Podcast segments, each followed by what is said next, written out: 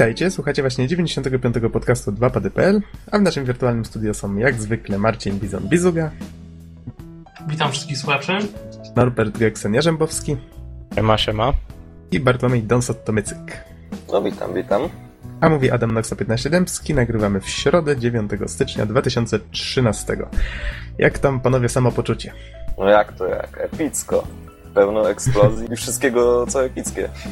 To będzie pasowało w takim razie do dzisiejszego tematu głównego, bo będziemy porównywać dwie wybuchowe strzelanki, tak? Mainstreamowe, że tak to ujmę. Don z Norbertem wzięli się za Call of Duty Black Ops dwa i za Medal of Honor Warfighter. Tak, aczkolwiek stwierdziłbym, że strzelanki są zasadniczo od siebie różne, ale to rozwiniemy dalej, tak? W części właściwej. Mhm. Okej. Okay. Jak się okazuje, to są dwie różne gry i celujące w dwa różne rodzaje graczy. No ale rozwiniemy dalej. A właśnie, Bizonie, nie zapytałem, a ty ostatnio w coś grałeś? Chcesz coś recenzować? No cały czas jest to tym razem e, Joyride Turbo, w które grałem ostatnio. Mhm. Czy, czy to, tak zapytam jeszcze, tak zapytam jeszcze, czy to ma coś wspólnego z Jetpack Joyride, który recenzowałeś niedawno? Nie, absolutnie nie. To ma coś wspólnego z Joyride Connect, ale to, to już są zupełnie inne gry. Okej, okay, to w takim razie zobaczymy, czy starczy czasu. Okej. Okay. I lecimy w takim razie z tym koksem, a zacznijmy może od newsów. Ostatnio, kiedy dokładnie targi C E S miały miejsce? No nie wiem, one jeszcze trwają chyba. Aha. W momencie, kiedy nagrywamy. Bo już coś ale... ciekawego się pojawiło z tych targów. Dokładnie, takie trzy najważniejsze naszym zdaniem rzeczy, no to e, po pierwsze nowa, nie wiem czy można to nazwać konsolą, taki przenośny pececik od Valve. Coś powiązanego troszeczkę ze Steam Boxem, ale będzie się nazywać Piston.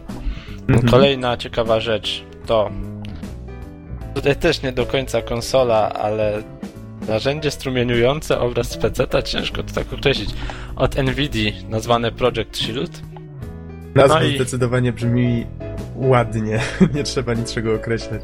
Mm-hmm. No i ostatnia rzecz, E, czyli Razer Edge, taki tablet dla graczy z masą możliwości e, opcji kontroli, tak bym to określił. No kurczę, może rozwijmy temat w takim razie po kolei.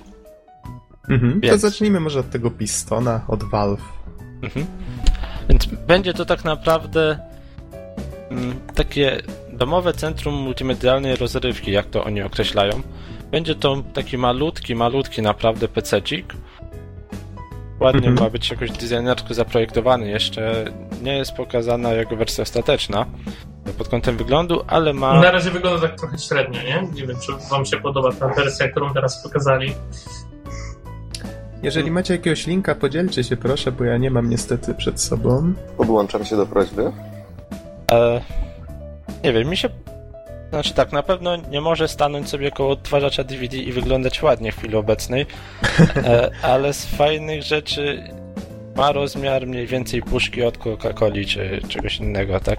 Mhm. Puszki od napoju, więc jest naprawdę malutki.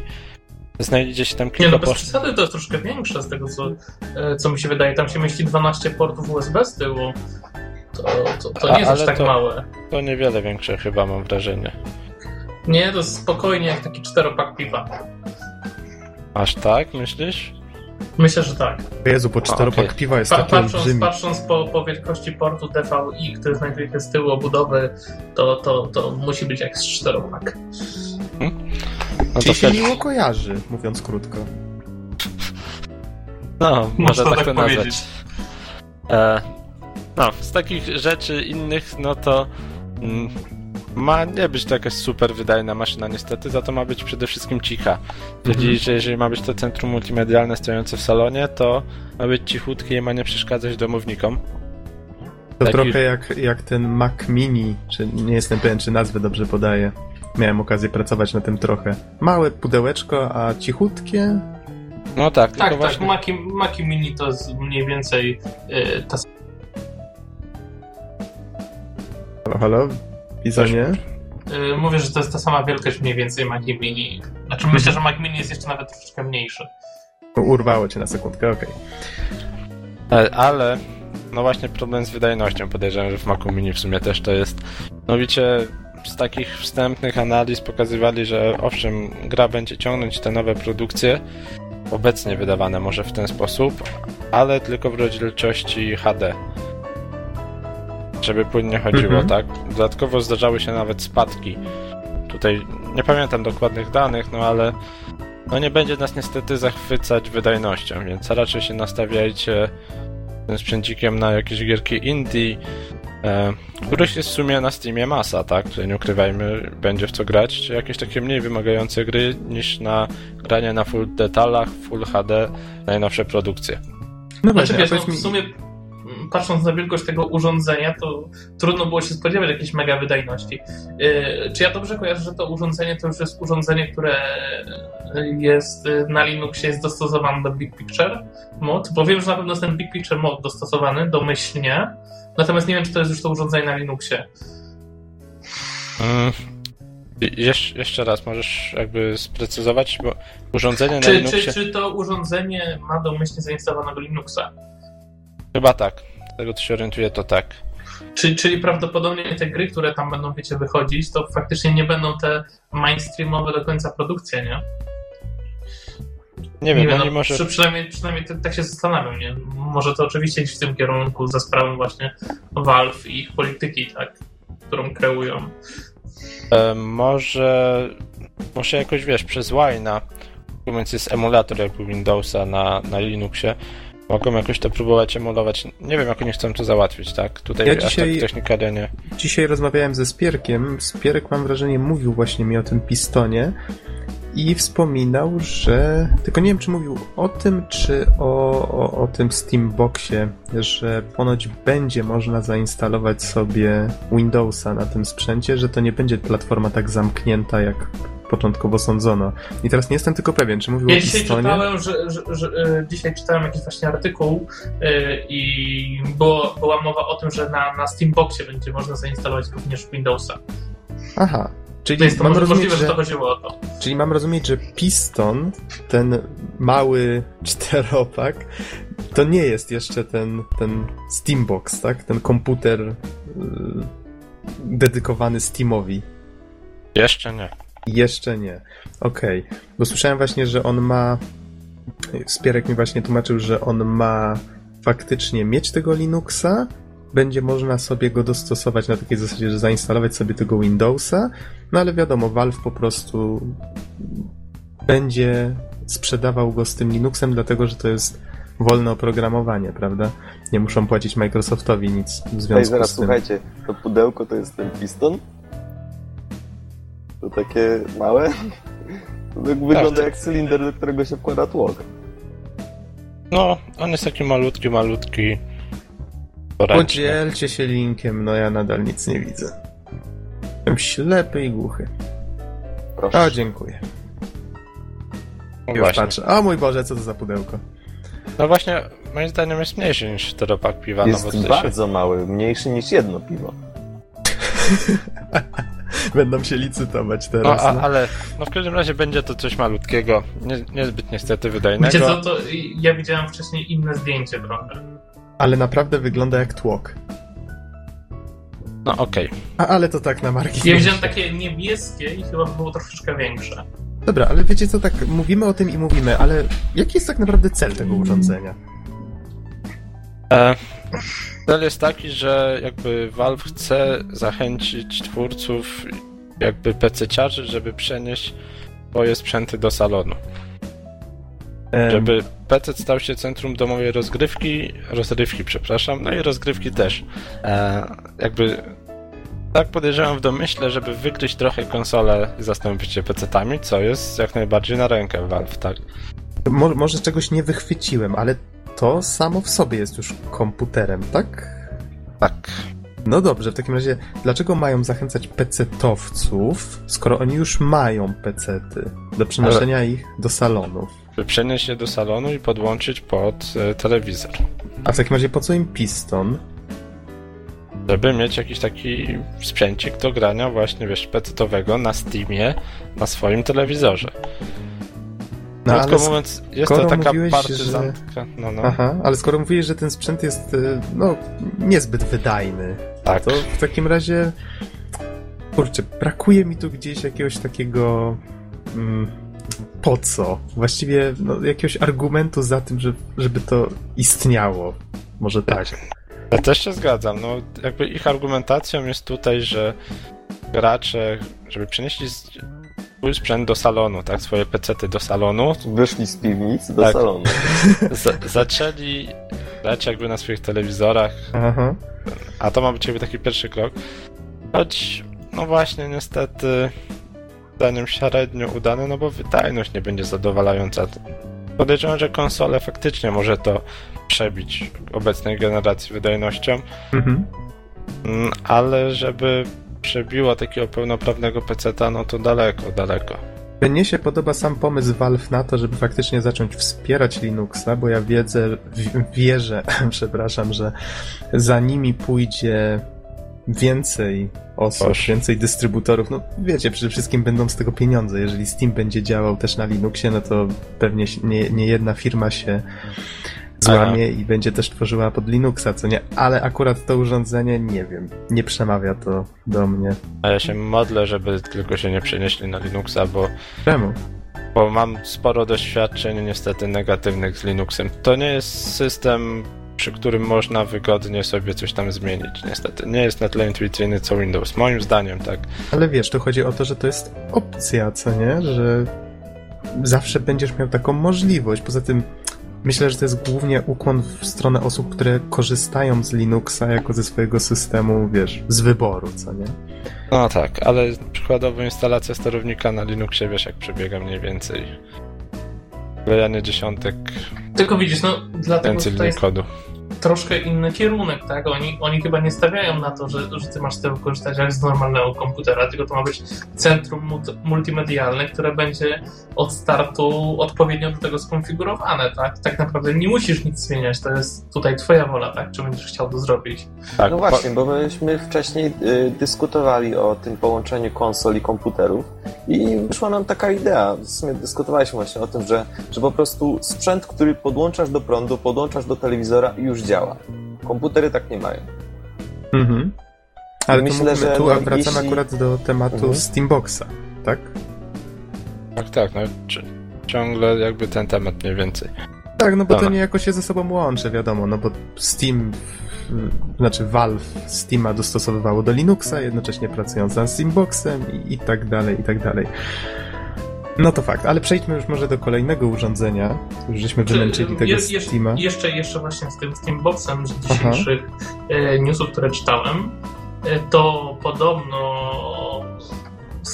ten Steambox ma obsługiwać do ośmiu monitorów i ośmiu padów jednocześnie, tak żeby ośmiu graczy mogło grać na jednym urządzeniu. Mhm. Ta, takie plotki, ale trochę aż to niewiarygodnie brzmi. A brzmi bardzo niewiarygodnie. A, a czym mówiliśmy? Mówiliśmy o konfiguracji sprzętowej. Podobno ma mieć e, domyślnie szesnaście gigabajtów RAM-u z możliwością rozbudowy oraz będzie możliwość wymieniania procesora na lepszy. A to według... mówisz o Steamboxie, tak? Tak. I to jest jeszcze zapowiedź czegoś, co nie istnieje. No teoretycznie tak. Ja, ja nie wiem, ile w tym jest prawdy, tak? Okej. Okay. Żeby było jasne jeszcze dla naszych słuchaczy, Steambox i Piston to są dwie różne maszyny. No właśnie i dlatego wiecie co, trochę właśnie trochę dziwi mnie, jaki jest sens w takim razie Pistona, skoro i tak ma być Steambox. Tańszy na pewno, mniejszy, poręczniejszy. No kupujesz Pistona, żeby uruchamiać Angry Birds Star Wars na swoim telewizorze. How awesome is that? Ale jak masz Windowsa osiem, to też to robisz. No wiem, wiem, tak żartuję. Albo podłączę oczywiście komórkę pod telewizor. Właśnie. No, coś w tym jest. Okej, okay, panowie, przejdźmy do Project Shield, proponuję. Mnie się tak miło z Avengersami kojarzy, więc... Poczekajcie, a może jeszcze takie pytanko, czy... Aha. Gdybyście mieli pieniążki, tak? Kupilibyście Pistona czy coś innego? Czy, czy krótko mówiąc, kupilibyście Pistona? Tak, nie. Ja nawet bym o tym nie pomyślał. Ja też nie. Bizon? Szczerze, ja... Yy, tak jak wam już mówiłem, ja czekam na jakieś urządzenie, które będzie pozwalało grać jak na pececie, ale będzie małe, skompresowane i dostosowane wyglądem do salonu. Mhm. E, niestety wydaje mi się, że ten Piston jest, że tak powiem, za delikatny sprzętowo jak dla mnie, bo jeżeli miał coś kupić, to do tego, żeby faktycznie te gry, wiecie, były no, no w max detalach latały i Full H D, no bo no to jest P C, tak? Ja jakoś jestem przyzwyczajony, że jak już masz inwestować w P C-ta do grania, chociaż robię to rzadko, bo, bo jestem konsolowcem z natury, ale jak już mam wydać kasę na komputer, to te gry jednak mają przeskoczyć dwa lata, latać w max detalach, tak? Więc pewnie nie, nie, nie skusiłbym się na taką zabawkę w tym momencie, ale jeżeli będzie jakaś alternatywa, która spełni moje oczekiwania, to ja bardzo chętnie pozbędę się dużego komputera, postawię sobie jednego Maca Mini, a drugi do grania do telewizora podepnę i mi, mi to w domu wystarczy sto procent. Mhm. A czy męczmy już Bizona, bo on tam z Witą miał przejście. Dożyliśmy ciekawych czasów. Konsole zbliżają się do pecetów, a pecety zbliżają się do konsol. Jakieś takie to dziwne troszkę, nie? Ale w każdym razie Pistona raczej uznajemy za nie do końca trafiony produkt, no bo jednak nikt z nas nie chce go kupić. E, Okej, okay, Project Shield. Ja jestem ciekaw, jak, jak ta Oja? Oja? Jak, jak to oh, się yeah. Oja. Oh, yeah. yeah. Będzie, będzie się spisywać, bo wydaje mi się, że jest w miarę podobnym produktem, chociaż jest bardziej zbudowana na bazie telefonu komórkowego. A wiesz, faktycznie. Ale myślę, ale myślę, że jego cel jako, jako takiej konsolki do grania jest w miarę, w miarę podobny. To prędzej właśnie chyba do Project Shielda. No ale to dobrze, może Oję zostawmy na koniec jeszcze, jakby wrzucimy ją w kontekst tego, co tu się pokazało. Project Shield, czyli wygląda mniej więcej jak pad. Z... Mówiąc w skrócie, wygląda to jak konsola przenośna od Nvidii. Tak, tak wygląda. Wygląda to jak pad z około, tam jest chyba cztery czy pięć cali ekran mm, doczepionym do tego pada. Dość komicznie to właśnie wygląda w ten siedemset, sposób. Stąd... siedemset dwadzieścia p ma ten ekran, więc jest całkiem... całkiem... Ja mam wrażenie, że oni się na kimś wzorowali obecnie. Ba, bardzo, bardzo, bardzo jest podobny do pada od Xboxa, nie? A za, zarazem te kolory, taki czarny i zielony, ja wiem, że to są kolory Nvidii tak naprawdę, ale, ale też, też, też jednak jakoś tak mocno przypominają pierwszego Xboxa. Czy to X Y, X Y, na myśli ekranik. Dobra, to, to może tak dokończę, o co w ogóle w tym chodzi? Poczekajcie, zanim ten... Mm, więc będzie to sprzęt działający na Androidzie, ale jeżeli będziecie mieli peceta z nową kartą graficzną, czyli z serii e, minimum, a nie, tutaj wszystkie serii sześćset, ta najnowsza obecnie, to będziecie mogli strumieniować gry ze swojego peceta do tego pada. Ba, będzie można potem o, jeszcze z, z tego pada będzie można go jeszcze strumieniować na telewizor. Ale... U, zaczyna mi się podobać to rozwiązanie. Ale to chyba, nie, nie jestem pewien, czy hmm, chyba przez kabel H D M I, co nie? Trzeba będzie... Nie wiem, nie, podejrzewam, tutaj masz po prostu technologię bezprzewodowego przesyłu wbudowaną w te najnowsze karty. No tak, ale czy okay. można przesyłać bezprzewodowo na telewizor? No jeżeli będziesz miał włączonego peceta, to myślę, że nie będzie problemu, nie wiem jak tam z wyłączonym. Jest jeszcze technologia D L N A, która też ci pozwala podobne rzeczy robić, nie wiem jak tam z opóźnieniami. Okej. Okay. Mhm. Nie, razie... no, myślę, że bez problemu przez D L N A by mogło to, to, to lecieć na telewizor i to właściwie by mogło już lecieć teraz na praktycznie dowolny telewizor, taki nowy, tak? Więc fajna sprawa. To mogłyby być za duże opóźnienia. Nie wiem jak tam właśnie D L N A z opóźnieniami, ale tak, konsolka działa na Androidzie. Możecie na niej uruchamiać gry androidowe. No i wiadomo, przeglądareczka własna, inne takie opcje. I wtedy możecie sobie poza domem grać w te gry na Androidzie. Jeżeli jesteście w zasięgu twojego peceta, to wtedy możecie grać w gry pecetowe, czyli tak naprawdę mamy rozwiązanie znane z Wii U. Możecie sobie, jeżeli macie zdjęty główny ekran, telewizor, macie przykładowo peceta podpiętego do telewizora, a ktoś chce pograć czy poglądać telewizję, to wy wtedy możecie sobie pójść gdzieś na boczek i grać dalej swoją pecetową grę na tym sprzęcie. I tutaj Słuchajcie, mogę się trącić... tylko mi, yy, przepraszam Nox, mm-hmm. czy tylko mi wydaje się dziwne, że to wyszło akurat teraz? Masz na myśli ściąganie z Wii U? Znaczy, no kurczę, no widać, że chyba ktoś tutaj się na kimś zerował i to wyraźnie. A, o, o tym mówiłeś, że ekran wbudowany wpada, tak? Ale dokładnie. Wiesz co, dzisiaj też dyskutowałem o tym z, ze Spierkiem i hmm, No właśnie, wiecie, tak nie do końca rozumiem ideę, bo po co streamować coś z peceta? Ja rozumiem w przypadku Wii U. Ktoś ogląda telewizję, ty grasz, konsola jest włączona, ale streamujesz sobie obraz nie na telewizor, tylko akurat na, na pada, czy ten padlet, jak go tam zwać, tak zwać. A z kolei tutaj, czy próbowaliście kiedyś yy, odpalać jakąś grę i jednocześnie robić na komputerze coś innego? Ale może to jest odwołanie do przypadku, że telewizor jest w salonie i na przykład ktoś chce obejrzeć telewizję. No tak, ale ty mógłbyś równie dobrze grać na monitorze przy swoim komputerze. Ale jeśli masz jedyny telewizor, monitor, jeśli masz telewizor, jeśli masz komputer w salonie? O takie rozwiązanie. Myślę, tak że niewiele, ja myślę, że niewiele osób tak, takie coś ma. Ale do czego zmierzam? Chodzi mi o to, że jakoś nie spotkałem się z grą, która działa zminimalizowana. Mm, znaczy to widzisz, działa. To jest kwestia karty graficznej, jeżeli sterownik będzie na to pozwalał, to myślę, że nie ma żadnego problemu, bo karta graficzna będzie przetwarzała swoje po prostu w tle. Bo, bo chodzi mi o to, że to miałoby sens, gdyby na przykład można było odpalić grę, która działa w tle, ona się streamuje na tego twojego, ten, te, tego shielda, z kolei ktoś inny na tym samym komputerze robi coś zupełnie innego, wykorzystując resztę mocy obliczeniowej kompa, co nie? Mówię, ja myślę, że, że to jest kwestia sterownika tutaj. Mm-hmm. Jeżeli to będzie sterownik Nvidia, urządzenie Nvidia, to oni mogą to tak zrobić, że gra będzie leciała w tle. Bo normalnie wiesz, po prostu domyślnie, domyślnie wiecie co jest. Pamięć jest opóźniana, tak? Jak zminimalizujesz grę i tak dalej, i potem to jest wrzucane z powrotem, tak? Jak wracamy do aplikacji, no bo to mhm. ta, tak jest pisane, tak? Wszystko, że, dlatego często jest taki lag, nie? Na przykład jak przeskakujemy z pulpitu na grę, no bo to musi, musi wrócić sobie swoje rzeczy do pamięci z powrotem karty. Nie jestem pewien, czy to akurat sterownika, chociaż nie, może... Ale myślę, myślę, że sterownik karty by mógł zapobiegać usuwaniu danych i, i po prostu w tle wypuszczać tak naprawdę na inny monitor obraz, tak? Ja bo, niestety... to, bo to nie jest kwestia tego, że, że, że ten obraz nigdzie nie będzie szedł, tylko będzie mm-hmm. szedł po prostu na inny monitor. Ale, nie... ale wiesz, jaki jest inny problem moim zdaniem? Mm-hmm. Przeciążanie inputów, ale mogę też się mylić. W sensie, że, że, że wiecie, jak macie pada podłączonego, no to no to tam też są klawisze i też coś naciskamy, nie? Czy, czy te inputy nie będą się gryzły, tym bardziej, że, że wszystkie gry tak naprawdę obsługują na pececie input myszką, tak? I jak oni no. by to chcieli nie no, no masz... tutaj ugryźć.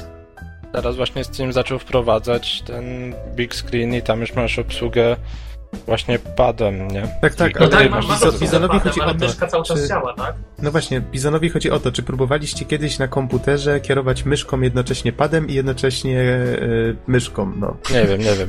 Może, może zostawmy ten temat, bo nie wiem, czy to jest w ogóle możliwe, tak, czy to jest obsługiwane. W każdym razie ja tutaj... I lecimy trochę za bardzo ja... w szczegóły. No być może, ja tutaj w każdym razie próbuję zakwestionować użyteczność streamingu z peceta yy, obrazu z gry, no bo jeżeli jesteś w zasięgu swojego peceta, żeby tą grę streamować, to po co grać na jakimś małym padzie? Wiecie, o to chodzi. Zwłaszcza, że nie można... Proste, ponoć... jak idziesz do kibla. O mój Boże, Bizonie, roz, rozwiązałeś ten problem. Przepraszam. Jakby był zasięg dziesięć metrów, to by miało sens. I wiecie, problem jest jeszcze jeden. Nie można odczepić tego ekranu ponoć, więc nie można tego wykorzystać jako zwykłego pada, bo będzie niewygodne.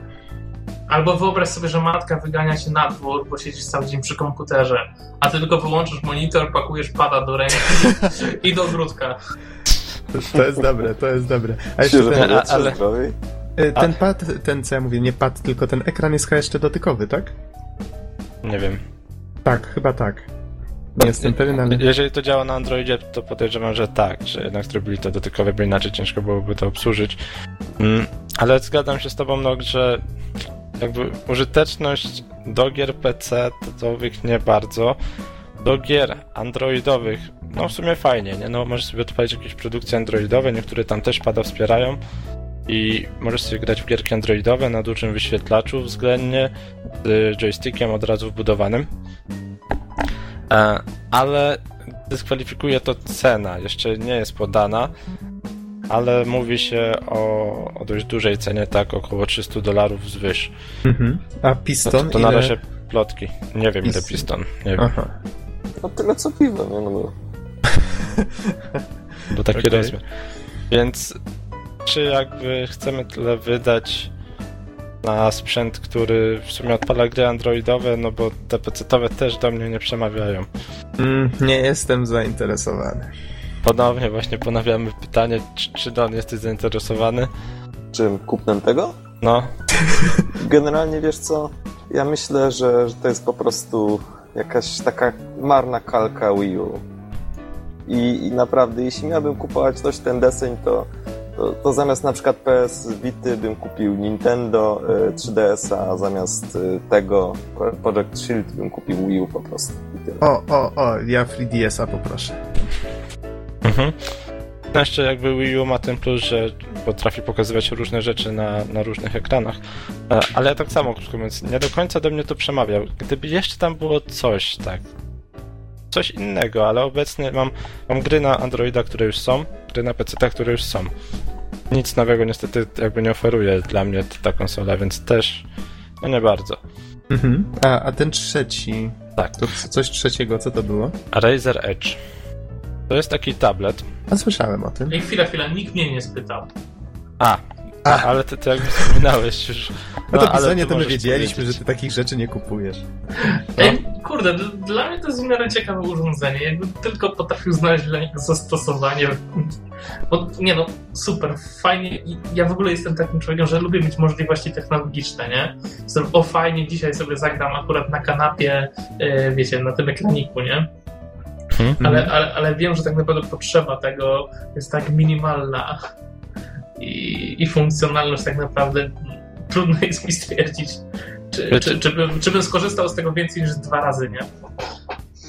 No, żeby to kosztowało tyle, co pada, albo trochę więcej, to wtedy byłoby to bardzo ciekawe, ale coś mi mówi, tak, że nie będzie. Tak, jakby to, to, to było takie urządzenie, wiecie, za, za trzy stówki, cztery, to, to może, może, może wtedy by ktoś się skusił i może do czegoś wykorzystał sensownego, nie? Ale tam... tak patrzę na tego Edge'a, no jeżeli... Wyobraźcie sobie gdzieś... jeszcze jedno zastosowanie fajne wymyśliłem do tego, jeżeli to dało się tak zrobić, to troszkę właśnie jak na Nintendo nowym, aha, żeby dało się grać w kopa, tak, żeby każdy miał swój ekran. No, to byłoby fajne, gdyby się dało, ale coś mi mówi, że... To jeszcze trochę czasu. Problem polega na... coś takiego powstanie. Nie, problem polega na tym, że nie każdy ma Edge'a i krótko mówiąc twórcom się nie opłaca tego implementować, tak? Mhm, dokładnie. I to się zawsze o to rozbija. O, to jest też coś, na co Spierek ale... zwrócił mi dzisiaj uwagę, że zwróćcie, jak niewiele gier obsługuje w ogóle obs... te kilka ekranów podłączonych do kompa. Ja mam już od paru miesięcy dwa ekrany i jeszcze się nie spotkałem z grą, która... Yy... Oj, symulatory, symulatory i jeszcze raz symulatory. Znaczy wiesz, nie chodzi mi o samo działanie na dwóch ekranach jednocześnie przez samą grę. Chodzi mi o to, że na przykład jak ja coś robię, wiesz, na przykład na drugim ekranie, co nie, to żeby ta gra na przykład w jakiś łatwy, przyjemny sposób się przełączała między systemem a tym. Ej, no, no sorry, to, to jest, to, myślę, mamy, temat... mamy dwa tysiące dwudziesty piąty czy dwa tysiące trzynasty? Temat na osobną, myślę, ten, dyskusję, no ale to już zostawmy. E... Tak, Edge, czyli tablet tak naprawdę, tak, zacznijmy od tego, że to jest tablet, wyobraźcie sobie tablet. No i teraz tak, jest to tablet na Windowsie osiem, więc mamy wszystkie funkcje tableta. Windows osiem, z tego co się orientuję, nie, nie jest podane, czy to jest wersja R T, czyli ta jakby bardziej okrojona, czy pełna, ale podejrzewam, że pełna wersja Windowsa osiem, skoro mają chodzić gry pełne, więc mhm. to, to jest bardzo fajne. Do tego tabletu możemy doczepiać sobie klawiaturkę. Możemy sobie podłączać coś, co nazywają Mobile Console Mode, czyli krótko mówiąc, z boku mamy takie uchwyty do tego tableta, biegałki analogowe, triggery i wszystkie przyciski jak na gamepadzie. Do tego jeszcze jest tryb Home Console, gdzie możemy sobie wpiąć normalne pady, H D M I, i on sobie... A nie, H D M I chyba nie, a może i też można wpiąć tam gdzieś H D M I i on sobie działa jako taka konsolka, że stoi na podstawce, my sobie patrzymy na ten ekran z kumplem, siedzimy z padami i gramy. Więc moim zdaniem najciekawszy z tych wszystkich produktów, bo jako tablet możemy go używać, wiecie, po prostu do zabawy, tak? Jakieś mniejsze gierki na Windowsie osiem są. Klawiaturą mamy pełnego Windowsa osiem, możemy pracować, możemy grać w gry, możemy podłączyć myszkę, klawiaturę, tak jak przed chwilą wspomniałem. Mobile Console, czyli sterowanie padowe na tablecie, mm-hmm. no, i, no i gry pecetowe. No i Home Console Mode, czyli gdybyśmy chcieli z kumplem usiąść, no i pograć na padzie we dwójkę, jakaś gra wspiera przykładowo, czy jakąś bijatykę, też się da. Ja widzę, że poznaję tego Edge'a, my żeśmy chyba o nim kiedyś mówili, co nie? Tak, tak, on wtedy był jakoś tak tylko jako koncept pokazany, no, jeszcze tak, tak, nie, nie tak. wprowadzony. No i jak to się sprawdza? No właśnie, a jak to będzie z, z jakim sprzętem? Wydajnością? Mhm. No tutaj właśnie moim zdaniem pojawia się problem, tak? Ponieważ z tego co się orientuję, e, no tak, tutaj już mam dokładne dane, więc będzie tutaj karta GeForce sześćset czterdzieści M L E, czyli sześćset czterdzieści to nie jest najmocniejszy model, wersja mobilna to, to jeszcze słabszy, jeszcze L E Limited Edition jeszcze niżej. E, więc no nie, nie jest to zbyt potężna grafika.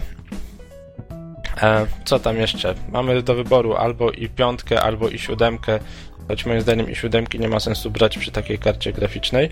osiem giga bajtów RAMu. Mm, coś jeszcze, no i dysk sto dwadzieścia osiem lub dwieście pięćdziesiąt sześć giga S S D. Więc jak na tablet, może w ten sposób, jest bardzo dobrze. Jak na sprzęt do grania tylko i wyłącznie, no jest kiepsko raczej, tak? Ale myślę, że te gry, może nie te, które oni pokazują na trailerach, no bo pokazują te, te właśnie najbardziej rozbudowane, spokojnie pociągnie. Czy zależy w jakiej rozdzielczości, w sumie w rozdzielczości H D myślę, że sobie poradzi całkiem, całkiem. Mhm. Więc chyba najciekawszy sprzęt moim zdaniem. Nie wiem jaka cena, mówi się tutaj o wow, edycja Pro za tysiąc trzysta dolarów, to jest około cztery tysiące złotych. Yy, Dużo. Czy, jaki, jaki system? Windows osiem pełny. Czyli to jest po prostu P C, taki trochę w formie, w formie, formie tabletu. Tak, no ale możesz też podpiąć klawiaturę, jest dołączana klawiatura mhm. i możesz używać jak P C. No i faktycznie wygląda to po podłączeniu i działa jak, jak normalny laptop. No tak, może działać, a może też działać w tym trybie właśnie przenośnej konsoli. Moim zdaniem fajne rozwiązanie, gdyby było... No tak, gdybym miał pieniądze na to i by, i bym miał do wyboru Piston, Nvidia, coś, to zdecydowanie to bym brał. Ale nadal się zastanawiam, w czym to niby jest lepsze od na przykład zwykłego laptopa. Tym, że to też jest tablet. Jest cieniutki pewnie. Wiesz, i ładnie szybko... A pytanie, w czym tablet jest lepszy od zwykłego laptopa? Tym, że jest cieńszy i wygodniejszy w takiej zwykłej obsłudze, jeżeli chcesz tylko sobie przykładowo neta poprzeglądać w łóżku. No dobrze, to faktycznie brzmi sensownie. No ale mimo to... Hmm. Nie wiem, no, ciągle mam A... wrażenie, że to jest taka bardziej zabawka, znaczy zabawka, no w cudzysłowie oczywiście, taki gadżet do, no wiecie, jak ma się za dużo szmalu i na przykład ma się ochotę właśnie mieć coś takiego i no i faktycznie wtedy znajdzie się dla tego zastosowanie, ale gdybyśmy faktycznie szukali tylko czegoś funkcjonalnego, to w sumie to pozostaje nadal w takiej, takiej właśnie strefie gadżetów. Ale wiesz, możesz podpiąć klawiaturę i nadal to może być twoje narzędzie pracy. Masz pewnego Windowsa osiem, możesz sobie, wiesz, pracować przy okazji, tak. Nadal jest to taki ultrabook, wtedy można to tak nazwać, czy laptop o dość wypasionej specyfikacji jak na takiego laptopa. Mhm. Ale ja mimo wszystko bym chyba wydał pieniądze na laptopa, gdybym miał coś podobnego kupować. No wiesz, laptop na pewno będzie tańszy, aczkolwiek to tutaj masz jeszcze jakby funkcję tabletu i funkcję takiej konsolki i domowej konsolki, czyli stawiasz go na podstawce, podpinasz pady, mhm. jazda. No ale do laptopa też mogę podpiąć ale już pady. Do laptopa nie podłączysz ty takiego pada i nie będziesz go trzymać w ręce. E, nie rozumiem. A, mówisz o takim konkretnym padzie jak tutaj, tak? No bo można tutaj te, te dwa... no nie wiem, pseudopady podłączyć i faktycznie traktować to jako yy, konsolę przenośną. Wtedy bardzo przypomina to Wii U faktycznie. Dlaczego wszyscy się wzorują na Wii U? Ej, wiecie co? W ogóle tak naprawdę nie było nas tydzień, a już trzy cztery urządzenia tego typu wyszły. No naprawdę, ludzie, pamiętajcie się. Konkurencja depcze Nintendo po piętach, tym razem bardzo, bardzo szybko, nie? Ale to są... To jest zawsze ten problem, o którym już rozmawialiśmy, że nie każdy będzie miał ten sprzęt i jeśli twórcy nie będą tego wspierać po prostu. No tak, zgadza się. Wii U nadal jest wyjątkowe, bo powstaje na nie, powstają na nie ekskluzywy i właściwie kupujesz Wii U, no to wiesz co masz, a tutaj kupisz urządzenie, no i nadal możesz grać w gry, grać w gry pecetowe, ale przecież one nie będą wykorzystywać możliwości tylko twojego urządzenia, no bo masz jedno z setek różnych gadżetów, prawda? No dobrze, w takim razie może jakieś podsumowanie, bo wydaje mi się, że ło, na newsy to już żeśmy poświęcili masę czasu. Mass Effect. A poczekajcie, a to jeszcze standardowe pytanie, czy gdybyście mieli pieniądze, powiedzmy, że kosztuje tyle, co normalny tablet, tak, tak zakładając, mm-hmm. e, to czy byście to kupili? Ostatni sprzęt, czyli Razer Edge. Laptop. A ja powiem wam, żebym kupił, bo chodzi za mną tablet, mm-hmm. a, a to jest tablet, który też by, by mi mógł służyć jako laptop, nadal mógłbym na nim pracować, a mogłem też na nim sobie troszeczkę pograć, tak, siedząc na nudnym wykładzie, czy, czy nie wiem, czy będąc gdzieś w podróży. To w gry pecetowe, których mam masę już na swoim koncie Steamowym i to jest fajne rozwiązanie, to mi się podoba. Więc jakby mhm. ode mnie ten sprzęt ma duży plusik. No dobrze, starczy newsów. To może Bizona jeszcze zapytajmy, czy by to kupił. Bizon. Wiecie, no, dla mnie jest tylko jeden tablet na rynku. A, no tak. No tak, ale spójrz, że to ci może też robić za laptopa z Windowsem, tak? Wiecie co, no, nie wiem, no, dużo możliwości daje to urządzenie, tak? Troszkę powiem wam, że chciałbym y, y, w tym momencie troszkę jakieś urządzenie właśnie przenośne z Windowsem. No ze względu na to, że pojawia się masa tych gierek takich, które wcześniej były na iPada, na przykład Cut the Rope, tak, o którym wspominaliście. Mm-hmm. E, tylko, że, że już w wersji z achievementami, które mnie interesują i, i pewnie faktycznie bym wtedy na takim tablecie pograł. No tutaj byśmy, wiesz, do takich gierek spory zapas mocy. Tak, d- dlatego, dlatego właśnie się zastanawiam na przykład nad drugim telefonem z Windows Phone, ale chyba taki tablet faktycznie z Windows osiem by był yy, najfajniejszym dla mnie rozwiązaniem do takich gierek. Mhm. No dobrze, panowie, to ja w takim razie dorzucę jeszcze do linków pod podcastem wywiad z Gabe'em Newellem, między innymi na temat Steam Boxa. To jest ze strony the verge dot com. I jeszcze z takich krótszych newsów informacja, że pojawił, to jest właściwie z trzeciego stycznia, więc już troszeczkę czasu minęło, ale na jakiejś stronie Microsoftu pojawił się tajemniczy licznik, który odlicza czas do E trzy i wszyscy podejrzewają, że o mój Boże, będzie nowy Xbox. Bizonie, co ty o tym sądzisz? No przecież nie odliczają czasu do znów jednego ekskluzywa, tak? Halo pięć. E, tam Halo pięć. Już, by nie, już powiem wam, że nie byłoby takiego boomu, tak? Teraz to jest wiadomo, że robią kolejną trylogię, więc generalnie tutaj nie, nie, nie ma, nie będzie takiego szału, nie? Szał, szał by był, jakby to Halo pięć było tytułem startowym na nowym Xboxie. Tutaj na cdaction kropka p l dobrze ktoś zauważył. Bardzo możliwe, że po prostu ktoś w Microsoftie odkrył stronę z robieniem darmowych liczników. No dobrze. Kolejny krótki news, mianowicie gra Fez, która do tej pory była chyba Xboxowym ekskluzywem, ale pewien nie jestem. Dobrze mówię? Taka gierka indie. dwa D mhm. mieszane z trzy D. Jest takie I... miasto w Maroku. Fez. Okej. Okay. Um... I twórca Feza obiecał, że w dwa tysiące trzynastym trafi też na inne platformy. Ja tu mam oczywiście nadzieję, że się pojawi albo na P S trzy, albo na P C. Byłoby bardzo fajnie, w końcu mógłbym spróbować. Pod podcast trafią też dwa filmiki, mianowicie zwiastun Pokémon X i Pokémon Y. No cóż, chyba zaczęło im brakować pomysłów na nazwy chyba, co? Ale też to, co najważniejsze moim zdaniem, ja to w ogóle nie rozumiem, tak? Wychodzą nowe Pokémon na trzy D S, a ludzie się najbardziej podniecają tym, że zmienili nazewnictwo. No ale... Dobra, w każdym razie będą nowe Poki na trzy D S a. Ja się jaram jak dziesięciolatek, tak się czuję dosłownie, albo wiecie, nastolatek, choć już stary ze mnie chłop. No i będzie grafika w trzy D, będą te Pokémony w trzy D, nowe animacje. No i kurczę, no i super, tak? Ja właśnie A... tak oglądałem ten zwiastun i szukałem w nim czegoś nowego. Chyba tylko walki będą w trzy D, czy to już było? Nie, nie, nie było walk w trzy D. Nie było walk w trzy D, okej. Okay. Czyli jednak jest coś nowego, bo tak no, patrzę i yy, zwiastun krzyczy więcej Pokemonów, macie więcej Pokemonów, jeszcze więcej Pokemonów, patrzcie, więcej Pokemonów, X Y, to dam koniec. Ale wiesz, każda seria tak naprawdę wnosi ze sobą sporo usprawnień, takich drobnych, drobnych, które sprawiają, że gra się przyjemniej i, i prościej w nie. Się prościej mm-hmm. w tym znaczeniu, że mniej się martwić jakimiś takimi szczegółami technicznymi. Okej. Okay. To jeszcze wrzucę filmik, który mnie bardzo zainteresował, mianowicie najnowszy zwiastun Remember Me. Wczoraj się ukazał raptem. Trochę więcej gameplayu pokazuje, mniej fabuły, jest trochę mniej mroczny, jak już Norbert zauważyłeś przed podcastem.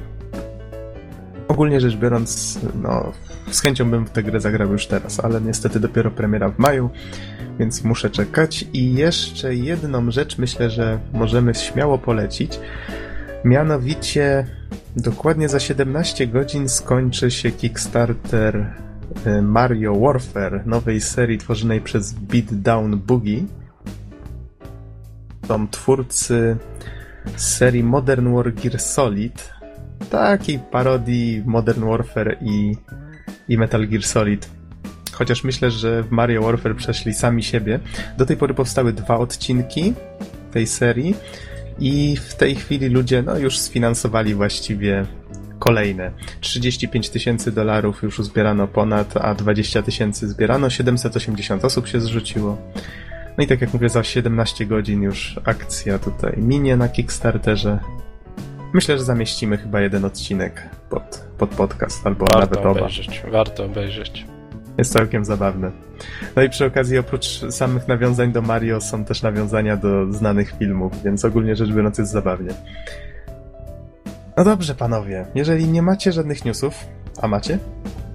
Chyba już nic. Chyba śnić. Czas najwyższy przejść w takim razie do Medal of Honor Warfighter i do Call of Duty Black Ops dwa. No to w takim razie powiedzcie, kto pierwszy? Myślę, że będziemy mówić mniej więcej na zmianę, przynajmniej ja to tak widzę. Aha. Możemy porównywać kolejne aspekty gry. To ja mogę w takim razie Chyba, najpierw że... strzelić paroma danymi. Mhm. Mm, już patrzę, patrzę, ciocia Wikipedia mi zaraz podpowie. W takim razie Medal of Honor wyszedł w październiku, pod koniec października dwa tysiące dwunastego, a Black Ops dwa wyszedł w listopadzie. Czyli bardzo blisko siebie te gry wyszły i obie są dostępne na P S trzy, Xboxie i na Windowsie. Z kolei jeszcze Black Ops dwa jest dostępny na Wii U. Proszę bardzo. Hmm. No okej. Okay. Więc... I zgadnijcie, kto ma Black Ops dwa na Wii U. Dokładnie. Trochę miałem już styczności właśnie i, i z Black wow. Opsem. E, ale to może zacznijmy od Medal of Honor. Mhm. Więc gra została wydana troszeczkę wcześniej. E, więc tak. No, jest to strzelanka, to trzeba podkreślić. E, od razu na początku jakby zaznaczyć, no bo to, to jest podstawa. No, oba mm. tytuły są wojennymi strzelankami, shooterami F P S, tak? Tak. Mm. Aczkolwiek różniącymi się od siebie. To, co jakby od razu na, na początku twórcy podkreślali, to to, że współpracowali z prawdziwymi oddziałami specjalnymi, żeby się dowiedzieć, jakie taktyki stosują, jak, jak się zachowują, jak wygląda ich broń, inne tego typu rzeczy. Między innymi współpracowali z Gromem, który spotkamy właśnie podczas gry. No i właśnie powiem wam, że widać tą współpracę. No ale tak może od początku, żeby nie, nie mieszać wszystkiego, więc grafika. Medal of Honor napędzany jest silnikiem Battlefielda trójki, czyli Frostbite dwa. No mm-hmm. i to widać, grafika jest piękna, bieści oczy, szczególnie ja grałem na pececie na full detalach. Zdarzało mi się, że na, na, że na mojej maszynie delikatnie przecinał, ale mimo wszystko grafika to, to jest coś, co tutaj jakby powala i jest dużym, dużym plusem. Momentami patrzyłem na wybuchy, na dymek ulatniający się z pistoletu i było widać po prostu, jest dopieszczony w stu procentach, wszystko w wysokiej rozdzielczości i krótko mówiąc pieści nasze oczy i, i zmysły. Mm. Kolejna rzecz, no to dźwięki, które tak samo świetnie brzmią, szczególnie jeżeli jesteśmy w jakiejś jaskini. Wszystko e, jakby jest symulowane to echo jaskini, dźwięk jest inny od tego niż kiedy strzelamy się na zewnątrz i inne tego typu rzeczy. Wszystko bardzo fajnie brzmi. Z takich rzeczy też bardzo fajnie zrobionych to jakby ruchy żołnierzy. Wydają się, tak, no ciężko mi powiedzieć, jak to naprawdę wygląda, ale wydają się bardzo dobrze odwzorowane. Na pewno tam był stosowany motion capture. No, no bo i inaczej, to... sorry, że cię przerwę. Mhm. Może po prostu bezpieczniej powiedzieć, że są przekonujące. O, w ten sposób, przekonujące. No tak, szczególnie, że pograłem też trochę, tutaj już zahaczę o Black Opsy, no i tam te animacje, widać ich wiekowość, delikatnie mówiąc. W sensie recycling z dwóch poprzednich części? Oj, żeby to z dwóch. No.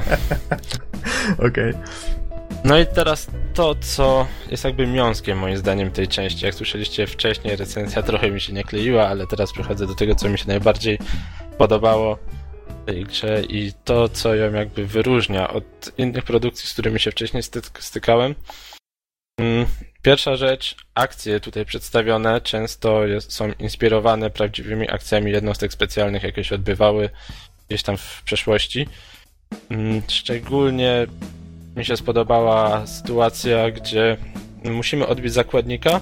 W ciągu całej misji wykonujemy raptem jeden strzał, ponieważ jesteśmy jednym ze snajperów, e, którzy właśnie prób- starają się odbić zakładnika po osiemnastu godzinach negocjacji. Oczywiście my tych negocjacji nie przeprowadzamy, tak? My tylko dajemy strzał, jesteśmy żołnierzem.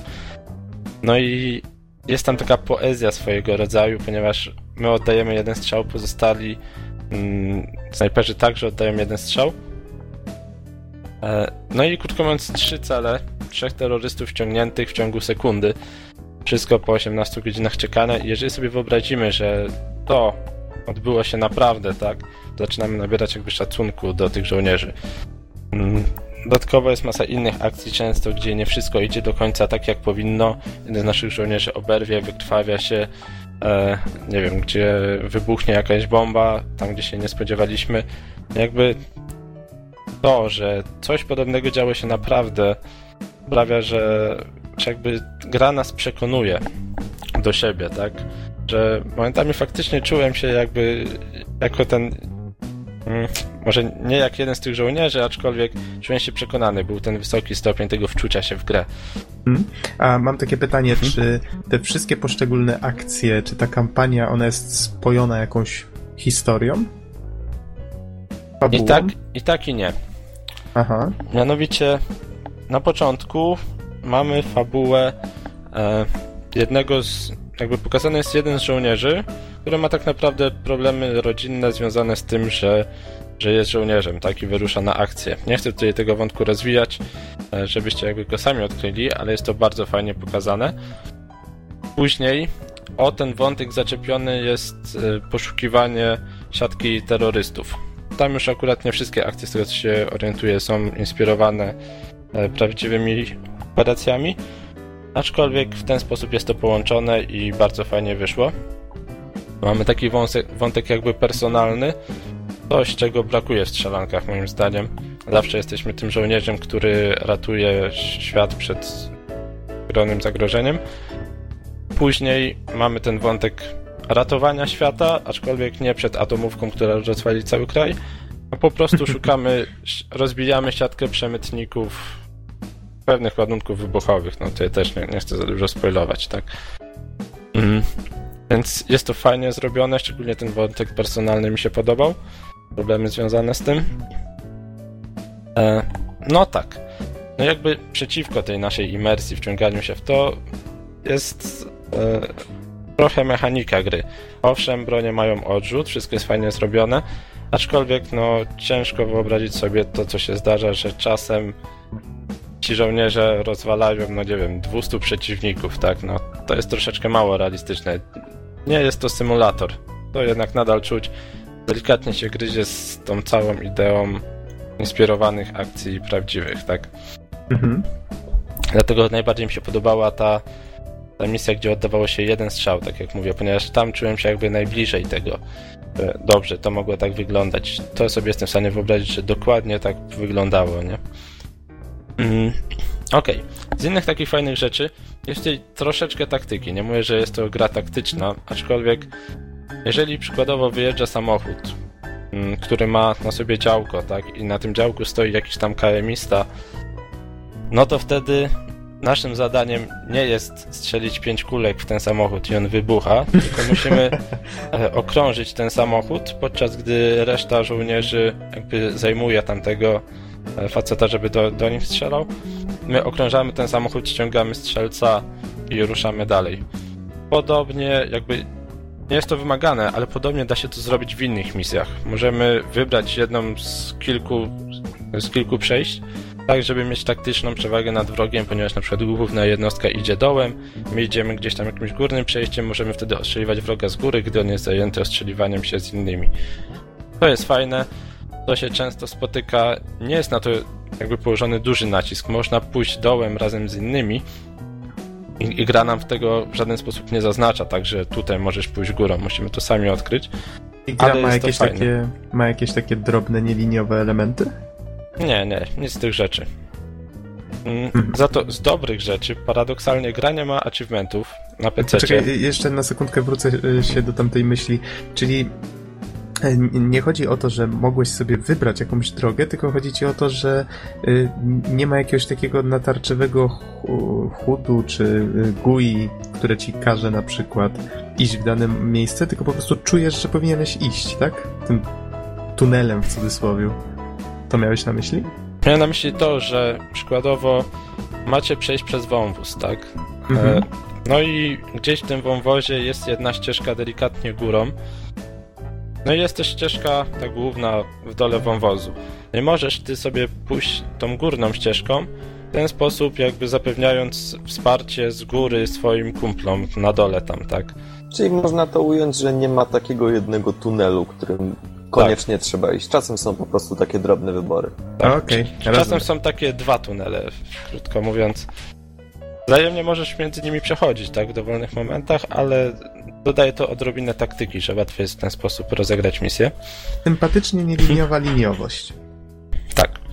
E, takich okay. jeszcze jakby niestandardowych rzeczy, tak jak zacząłem wcześniej mówić, nie ma achievementów, nie, nie ma żadnych znajdziek. I chwała im za to.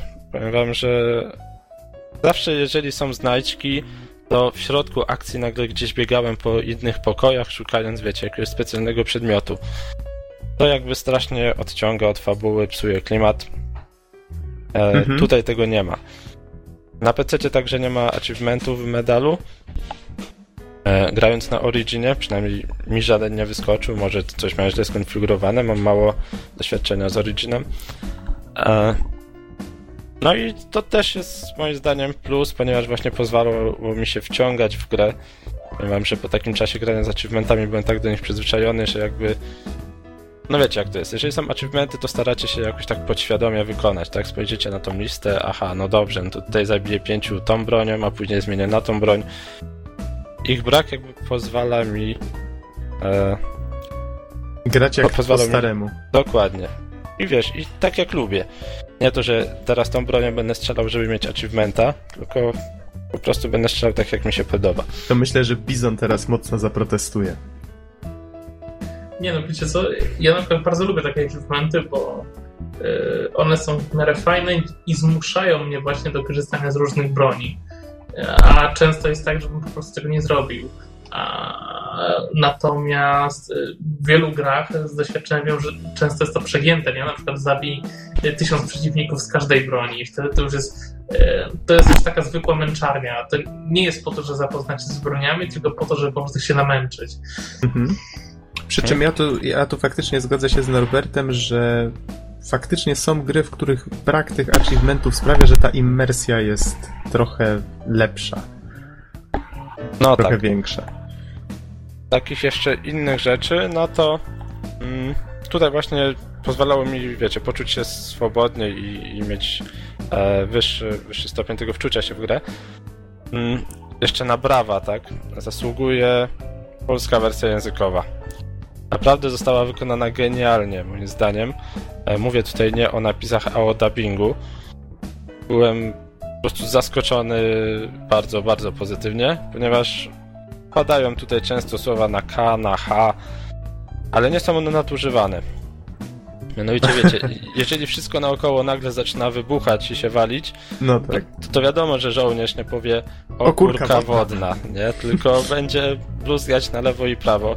W Uncharted, tak na pewno, w Uncharted by na pewno było coś w rodzaju cholera. No to nie, to tutaj lecą, wiesz... Tylko, Geksen, sorry, no. że ci się wtrącę, ale właśnie teraz mówisz o tekstach. Jak to? Które... Bo... No nie mówisz o samym dubbingu, tylko o tekstach, czyli no, samym tłumaczeniu, przekładzie. Tak, tak, ale teksty też są często przepełnione emocjami. Nie mówię, że, że zawsze jest to super wykonane, ale w większości tak. Mhm. Dodatkowo żołnierze cechują się takim żołnierskim cynizmem, że to tak ujmę. Czyli, no wiecie, podchodzą do wszystkiego z takim naturalnym przymrużeniem oka, tak. Ciężko mi to opisać. Jeżeli zagracie, będziecie wiedzieć, o co chodzi. Mm. Okej. Okay. No i w sumie tyle, jeżeli chodzi o tą grę, tak? Moim zdaniem, nawet nie moim zdaniem, no bo na pewno jest to hołd dla żołnierzy jednostek specjalnych, który wyszedł bardzo dobrze. Końcówka to szczególnie podkreśla. Nawet niektórym może się zakręcić łezka, no bo jest taka delikatnie wzruszająca. Mm. Tak, jest... To ile godzin trwa kampania? Niestety tylko około sześciu. Mhm. Jest inspirowana rzeczywistymi akcjami, aczkolwiek tak jak mówię, tutaj specjalnie używam słowa inspirowana, ponieważ no często ta ilość wrogów zdecydowanie nie jest rzeczywista, tak? Jest przesadzona w górę. Aczkolwiek miło, że lądujemy w jakichś miejscach, gdzie coś prawdziwego się dzieje. Dodatkowo sama fabuła, ten wątek zarówno e, prywatny jest ciekawy, ten wątek rzeczywisty, wojskowy nie jest przesadzony moim zdaniem, bo nie ratujemy świat przed milionami atomówek, aczkolwiek po prostu rozbijamy jakąś tam siatkę żołnierzy, przepraszam, najemników, wrogów. Są te fajne takie drobne elementy nieliniowości, tak, nie bierzcie tego, że to jest jakieś super, po prostu możemy wybrać delikatnie inną ścieżkę momentami. Polska wersja językowa, no i w sumie tyle. Z takich jeszcze ciekawych rzeczy zdarza się misja, nawet dwie, gdzie jeździmy samochodem. To nie jest po prostu jedź przed siebie, tylko na przykład musimy się tym samochodem przekradać, wybierać boczne uliczki, bo na radarze widzimy, że jadą samochody wroga, które zaczną nas gonić, jeżeli nas zobaczą. A, a właśnie mam Fajnie. pytanie z tym związane. Słyszałem hmm. właśnie, że gra w dniu premiery była strasznie zabugowana i nawet ten, ten fragment z samochodem, on chyba było widać wyraźnie, że gra się wyłącza i włącza się zupełnie inna aplikacja, żebyś mógł tym samochodem pojeździć. Nie wiem, doświadczyłeś czegoś takiego? Połatali to już? Mm, nie, nadal się zdarza, że jest takie przełączenie jakby aplikacji. Aha. Ale mi to nie specjalnie przeszkadza, tak? Przez, no to, przez... to, to troszeczkę wskazuje na to, że wiesz, że gra była robiona w sporym pośpiechu, ale to tak tylko tutaj wspominam, słyszałem o takich rzeczach.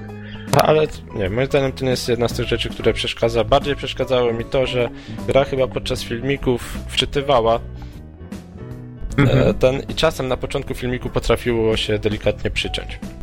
A jeszcze jakieś bugi? Czy minusy? Nie, powiem ci, troszkę była dla mnie zbyt arcade'owa w stosunku do tego jakby co chciała zrobić, ale poza tym jest to naprawdę kawał dobrej strzelanki z ciekawą fabułą, fajnie zrobiona. To, co warto zaznaczyć, a w sumie nie powiedziałem o tym, że w grze także spotykamy jednostkę grom. Nawet z takich miłych smaczków, no to jeden z tych żołnierzy, na filmiku jest to dokładnie widać, później też to można zobaczyć, że ma na ramieniu znak Polski Walczącej. To takie mm-hmm. bez kotwicą. Co jeszcze? A no i ci żołnierze są wzorowani na, na rzeczywistych jednostkach. Jeszcze jest multi, które jest tak delikatnie wzorowane na, na tym znanym z Call of Duty, aczkolwiek... a, ale nie dziwota. E, w sensie nie ma tak dużych map jak w Battlefieldzie, no bo to jest takie jakby połączenie. E, aczkolwiek broń ma odrzut, tak, jest wolniejsze, bardziej taktyczne przez to. E, dalej mamy rozwój postaci, mamy zdobywanie kolejnych poziomów, ulepszanie sobie jakby sprzętu, ale nie ma też jakichś takich przegiętych perków w stylu, nie wiem, postawienie wieżyczki automatycznej, która wszystko ściąga naokoło. Takich rzeczy mm-hmm. tutaj nie ma. No jak rozumiem, jest masa hardkorów. Nie ma takiego skillów jak w Borderlandsach, po postać. Tak, nie, nie, nie ma. I, I jak rozumiem, jest masa hardkorów, którzy wykańczają cię na strzał. E, tak, ja właśnie za dużo w multi nie pograłem, nie zrobię pełnej recenzji, no bo jakby ilość... Ludzie, którzy tam grają, grają w to dużo, tak to ujmę, i kogoś, kto chce wbić taki niedoświadczony od boku, no jest ciężko, tak? Dużo właśnie, będziecie a, ginąć. A propos, mhm. Bizon jeszcze, jak tutaj rozmawialiśmy swojego czasu, że będziemy prowadzić właśnie podcast o Medal of Honor i Call of Duty, jak wspomniałeś o tym, Bizon bardzo ciekawą rzecz wspomniał, mianowicie, że coś jest ostatnio nie tak z systemem dobierania meczy, tak? Bizonie. Ach. Tak, tak. Koledzy do mnie z pracy właśnie narzekają, że z którymś patchem generalnie cały ten system legł w gruzach i teraz jest straszny problem, żeby wylądować razem na jednym serwerze i grać wspólnie. Mhm. Przez co oni zaprzestali grać i, no i są mega rozczarowani, bo byli bardzo wciągnięci w ten tytuł przez jakiś czas i tam jest taki system jakby, który pozwala graczom z całego świata zdobywać odznaki dla swoich krajów. No i to, to naprawdę się fajnie prezentowało. Oni byli wciągnięci w to, żeby, żeby Polska była na najwyższym miejscu w rankingu. No im się odechciało w momencie, gdy stracili możliwość grania razem. No może to też w takim razie naprawią w którymś patchu, tak? No to jest niewykluczone. Mam nadzieję, że to naprawią. Mhm. Ale w każdym razie wydała mi się to, to ważna informacja, bo wiesz, może Norbert tutaj żeś po prostu trafiał po prostu przez ten... tymczasowy, miejmy nadzieję, bug do meczy, gdzie grały dużo bardziej zaawansowane osoby od ciebie, prawda? No, na pewno były bardziej zaawansowane. No, bo mo- może, może źle dobierał po levelach. Takie rzeczy się zdarzają czasami, jak coś tam faktycznie strzeli w tym systemie doboru. No dobrze, mhm. czy, czy w takim razie są jakieś pytania do Medal of Honor? Myślę, że to wstępnie wyczerpuje całość. No to ja tak tylko mówię, że polecam ze względu na, na historię, tak? Do tego jest jeszcze multi. Jeżeli się wciągniecie, może też być ciekawe, ale historia naprawdę jest fajnie opowiedziana. Czuć ten realizm momentami. Jest to fajnie zrobione. Mhm. No dobrze, to Electronic Arts mamy już za sobą. Przejdźmy do dziecka Activision. Czyli Black Packing Operations dwa. A zanim przejdę Czy do... Czy główna postać jest murzynem? Niestety nie. Ale słyszałem, że ponoć ma to jakiś związek z Alone in the Dark. Ach, y- dobra, e, z- zaczynają się rasistowskie dowcipy. Panowie, do, do rzeczy. Y- zanim zacznę recenzję właściwą, chciałbym wspomnieć o takiej ciekawej, mm, ciekawym drobiazgu. Otóż y- w ramach trailerów Activision wypuściło dwa takie krótkie pseudodokumenty. Oczywiście o tym, że niespodzianka, wojna znów się zmieniła, że technologia jest ciągle coraz doskonalsza, że prawda, powstają te drony, nowe techniki maskujące itd., itd., ale też yy, został poruszony jeden ciekawy wątek, że praktycznie teraz terrorystą może być każdy i, i że nigdy nie wiadomo, kiedy nastąpi atak, cyberatak yy, i, i że co Dwa się stanie, kiedy ktoś... za dwie minuty. Konkretnie za trzydzieści sekund, ale... Yy, co się stanie, kiedy na przykład ktoś przejmie kontrolę nad dronami zdalnie sterowanymi. I dokładnie w tym momencie, na, na tym pseudodokumencie pokazany został fragment filmu V for Vendetta, właśnie kiedy tytułowy bohater w swojej bardzo charakterystycznej masce, kojarzonej teraz z grupą Anonymous, przemawia. Właśnie w, ty, w tym momencie była mowa o terrorystach. I oczywiście nie trzeba było czekać długo, aż na YouTube pojawiły się filmiki w stylu yy, właśnie... Nie wiem, czy to są autentyczne filmiki Anonymous, ale właśnie albo autentyczne, albo dobrze podrabiane, w których właśnie ta grupa wypowiada się, że nie są terrorystami i że, i że to jest nie fair to, co Activision zrobiło. No w każdym razie to taka, taka ciekawostka na wstępie. A to już, już wiadomo, dlaczego serwery teraz źle łączą. O mój Boże. E, wiecie, o, oni po prostu... Anonimowi cały czas, wiecie, bombardują. Nie, nie, nie a, to nie chodzi mi o Anonymous, tylko chodzi mi o, o samo Activision, że ich dywizja marketingowa dobrze zdaje sobie z tego sprawę, że są kontrowersyjni i to tylko i wyłącznie o to chodzi. No ale kontynuuj, Don. E, czyli tak, Black Fucking Operations dwa to jest oczywiście kontynuacja gry Black Fucking Operations jeden. E, i... Don, a może tak No ja wiem, że wszyscy znają ten tytuł, ale... Natomiast... No to może zacznę od jedyneczki. Krótka, krótka wspominka. Black Ops jeden polega na tym, że... Właściwie cały zaczyna się od przesłuchania Alexa Masona. Ponoć gdzieś coś ma nastąpić, jakiś wielki atak na, na bardzo wielką skalę na Stany Zjednoczone, natomiast jedyną wskazówką jest właśnie Alex Mason, y, któremu y, Sowieci nieźle namieszali w głowie. I teraz y, wywiad amerykański próbuje się dowiedzieć, co oni mu zrobili, y, no i oczywiście zapobiec katastrofie. Na tym polega mniej więcej jedynka. Pojawiają się takie postacie jak Krawczenko, y, Steiner Krawczyk. Czy Wiktor Reżnow. Y, No fabuła, jak to fabuła, nie jest jakoś specjalnie, specjalnie zaawansowane, ale, ale, ale autorzy postarali się tak, żeby, żeby przekazać ją w ten sposób, by po prostu, by po prostu wszystko zakręcić i w ten sposób ją uatrakcyjnić. Natomiast druga część gry kręci się wokół czterech głównych postaci. Mamy znowu Alexa Masona oraz Davida Masona, czyli jego syna. Pojawia się także Woods, postać, która... która też występowała w jedynce, oraz główny czarny charakter, czyli Raul Menendez. I tak, Menendez to jest taki, no coś w rodzaju terrorysty, wizjonera, który stworzył organizację Cordis Die. No i oczywiście przez lata działalności ta organizacja ma wielu followerów, jakichś tam wyznawców wręcz i, i, i wsparcie na YouTubie, czy, czy jak właśnie jakieś Facebooku, czy Twitterze. A ja wiedziałem, że to jest, ja wiedziałem, I, że te serwisy to jest czyste zło. I po prostu Menendez próbuje zmienić układ sił na świecie. Czyli innymi słowy zrobić taką swoistą rewolucję. No i myślę, że tyle to tyle na razie wystarczy, jeśli chodzi o samą fabułę. Mówiąc krótko, musimy go powstrzymać. Tak.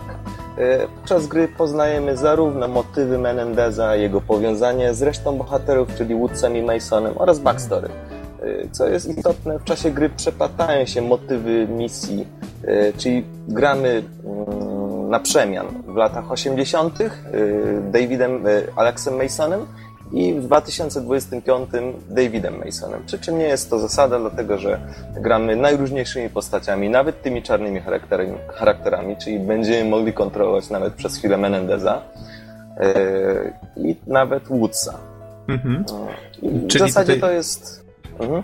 Pytanie, czyli rozumiem, że gra wybiega też w przyszłość, bo wspomniałeś dwa tysiące dwudziesty piąty, tak? Tak. W zasadzie dwa tysiące dwudziesty piąty to są czasy współczesne dla tej gry. Natomiast backstory to są lata osiemdziesiąte i wtedy poznajemy te wszystkie motywy, jakieś tam zawijasy fabularne i, i wszystkie inne wszystkie inne jakieś no nie, motywy. Mhm, czyli z tym jest związane to, o czym mówiłeś, że ktoś może przejąć te, te z, z, zmechanizowane wojsko, tak? Mhm, tak. Natomiast skracając jakby zabiegi fabularne twórców, twórcy serwują nam różne perspektywy, retrospekcje, zakręty fabularne, zawijasy, zwijasy, wpadki, wypadki, zwroty, obroty, przewroty, a wszystko to skotowane jest tak, byś jak najmniej z tego rozumiał. Czyli już w samym intro y, mamy trzy różne wycinki z trzech różnych y, miejsc fabularnych i widząc to pierwszy raz nic nie rozumiesz. Y, tak naprawdę fabuła jest tak pokręcona, właściwie to jest pokręcone i przedstawienie, właśnie po to, żeby sztucznie ją uatrakcyjnić. Jest to bardzo mało wartościowy artystycznie, artystycznie zabieg, czyli no po prostu mamy jakąś tam prostą linię fabularną, potniesz ją, dasz w po prostu pokręconej kolejności, a w ostatnich dziesięciu minutach gry na przykład dasz klucz do ich rozumienia i wtedy aha, to o to chodziło. Natomiast niestety to, to już powoli zaczyna zaczyna nie działać, bo, bo praktycznie wszystkie części od Modern Warfare wzwyż są robione w dokładnie ten sam sposób. Oczywiście im, im dalsza część, tym, tym większe pomieszanie. To ja tak dodam z siebie, że ja obecnie gram właśnie w Black Opsy dwa i mnie bardzo męczy ten sposób przedstawienia fabuły. Takie fragment i nagle w inne miejsce jestem rzucany i znowu gdzieś indziej i tak w sumie to już nie wiem, co się dzieje. Właśnie mnie, mam... mnie osobiście to po prostu drażniło, no bo ja starałem się to wszystko zrozumieć, ale co chwila miałem jakieś dziwne nazwiska, motywy, zdarzenia, wypadki, wpadki i po prostu nie rozumiałem. I strasznie mm-hmm. mnie to irytowało, że po prostu I... nie wiem, o co chodzi. Gram w jakąś misję i na, na, na rozprawę, co ja robię tutaj? Do kogo ja mam strzelać? O co tu chodzi? Znowu zmieniłem bohatera, teraz to już nie wiem do kogo. O, team kill. To on pytanie. Modern... Jeszcze raz. Medal of Honor zazwyczaj... Znaczy tak sobie teraz twórcy postanowili, że oni, żeby konkurować z Call of Duty, muszą obrać trochę inną ścieżkę i oni właśnie, tak jak Norbert wspominał, starają się tak troszeczkę urealniać tą swoją arcade'ową rozgrywkę. Z kolei czy Black Ops w jakikolwiek sposób próbuje odchodzić od swojej tradycji, czy nadal jest to takie bombastyczne i, i wszystko wybucha i, i są te atomówki? Ani jedno, ani drugie. Aha. Y, dlatego, że powiem w ten sposób. Mało wartościowe artystycznie zabiegi szybko jakby wyblakają, szybko się wycierają i one tracą na swojej atrakcyjności. Wyblakają, więc... ładna gra słów.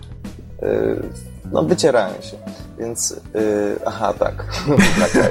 W każdym razie, yy, więc żeby podtrzymać atrakcyjność serii, żeby każda kolejna gra miała jakąś wartość, miała jakoś zaskoczyć czy zaszokować yy, gracza, to po prostu musi być bardziej intensywna. To jest yy, sposób yy, twórców yy, Call of Duty. I po prostu na przykład punkt kulminacyjny, który zazwyczaj trwał jakieś trzydzieści czterdzieści minut, tutaj trwa od półtorej do dwóch godzin. I to jest naprawdę najintensywniejsze dwie godziny, jakie kiedykolwiek widzieliście w serii Call of Duty. Więc... Yy, i ile Ale... w takim razie gra trwa? Gra trwa coś mniej więcej koło tego. Może siedem, może osiem godzin. Nie liczyłem niestety dokładnie. Aha.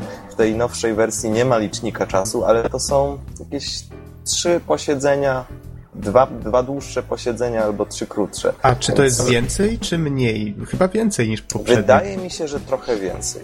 Aha. A to ja bym tak tylko dodał, że Medal of Honor w porównaniu z Call of Duty to jest symulator po prostu, jeżeli chodzi o, o stopień realizmu.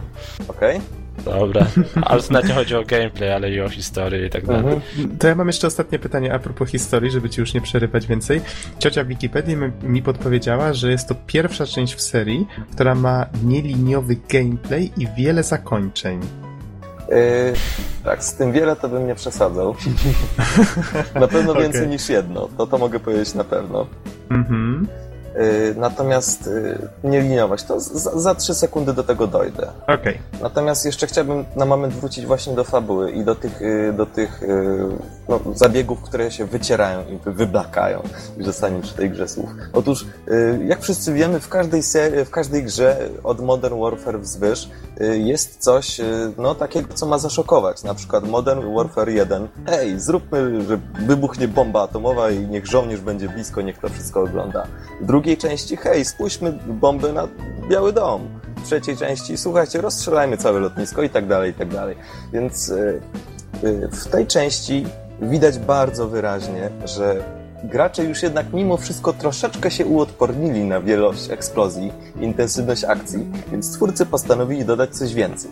I dosłownie pierwsza scena, kiedy wskoczymy już w skórę bohatera, jaką widzimy, to przewrócony do góry nogami Humvee i żołnierz, który właśnie pali się żywcem.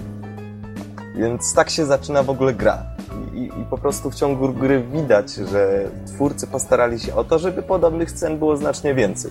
Czyli widzimy na przykład żołnierzy dzieci, którzy są musztrowani. Yy, widzimy na przykład, yy, no nie wiem, kontener pełen gnijących zwłok i, i tego typu różne zagrywki. No po prostu, no... Widać, w którym kierunku oni chcą iść, ale jak mówię, jest to ślepa uliczka, bo w pewnym momencie dojdą do punktu G, do punktu zero, w którym już nie będzie za bardzo co pokazać, więc myślę, że to jest nie tędy droga. Natomiast mm-hmm. jeszcze ostatnie zdanie, jeśli chodzi o fabuły. Zauważmy, że styl tworzenia jest dokładnie taki sam. I no, kalki bohaterów, kalki czarnych bohaterów występują. No, Krawczenko, Makarow, Menendez. To są dokładnie te same osoby, no tyle, że zmienione nazwiska.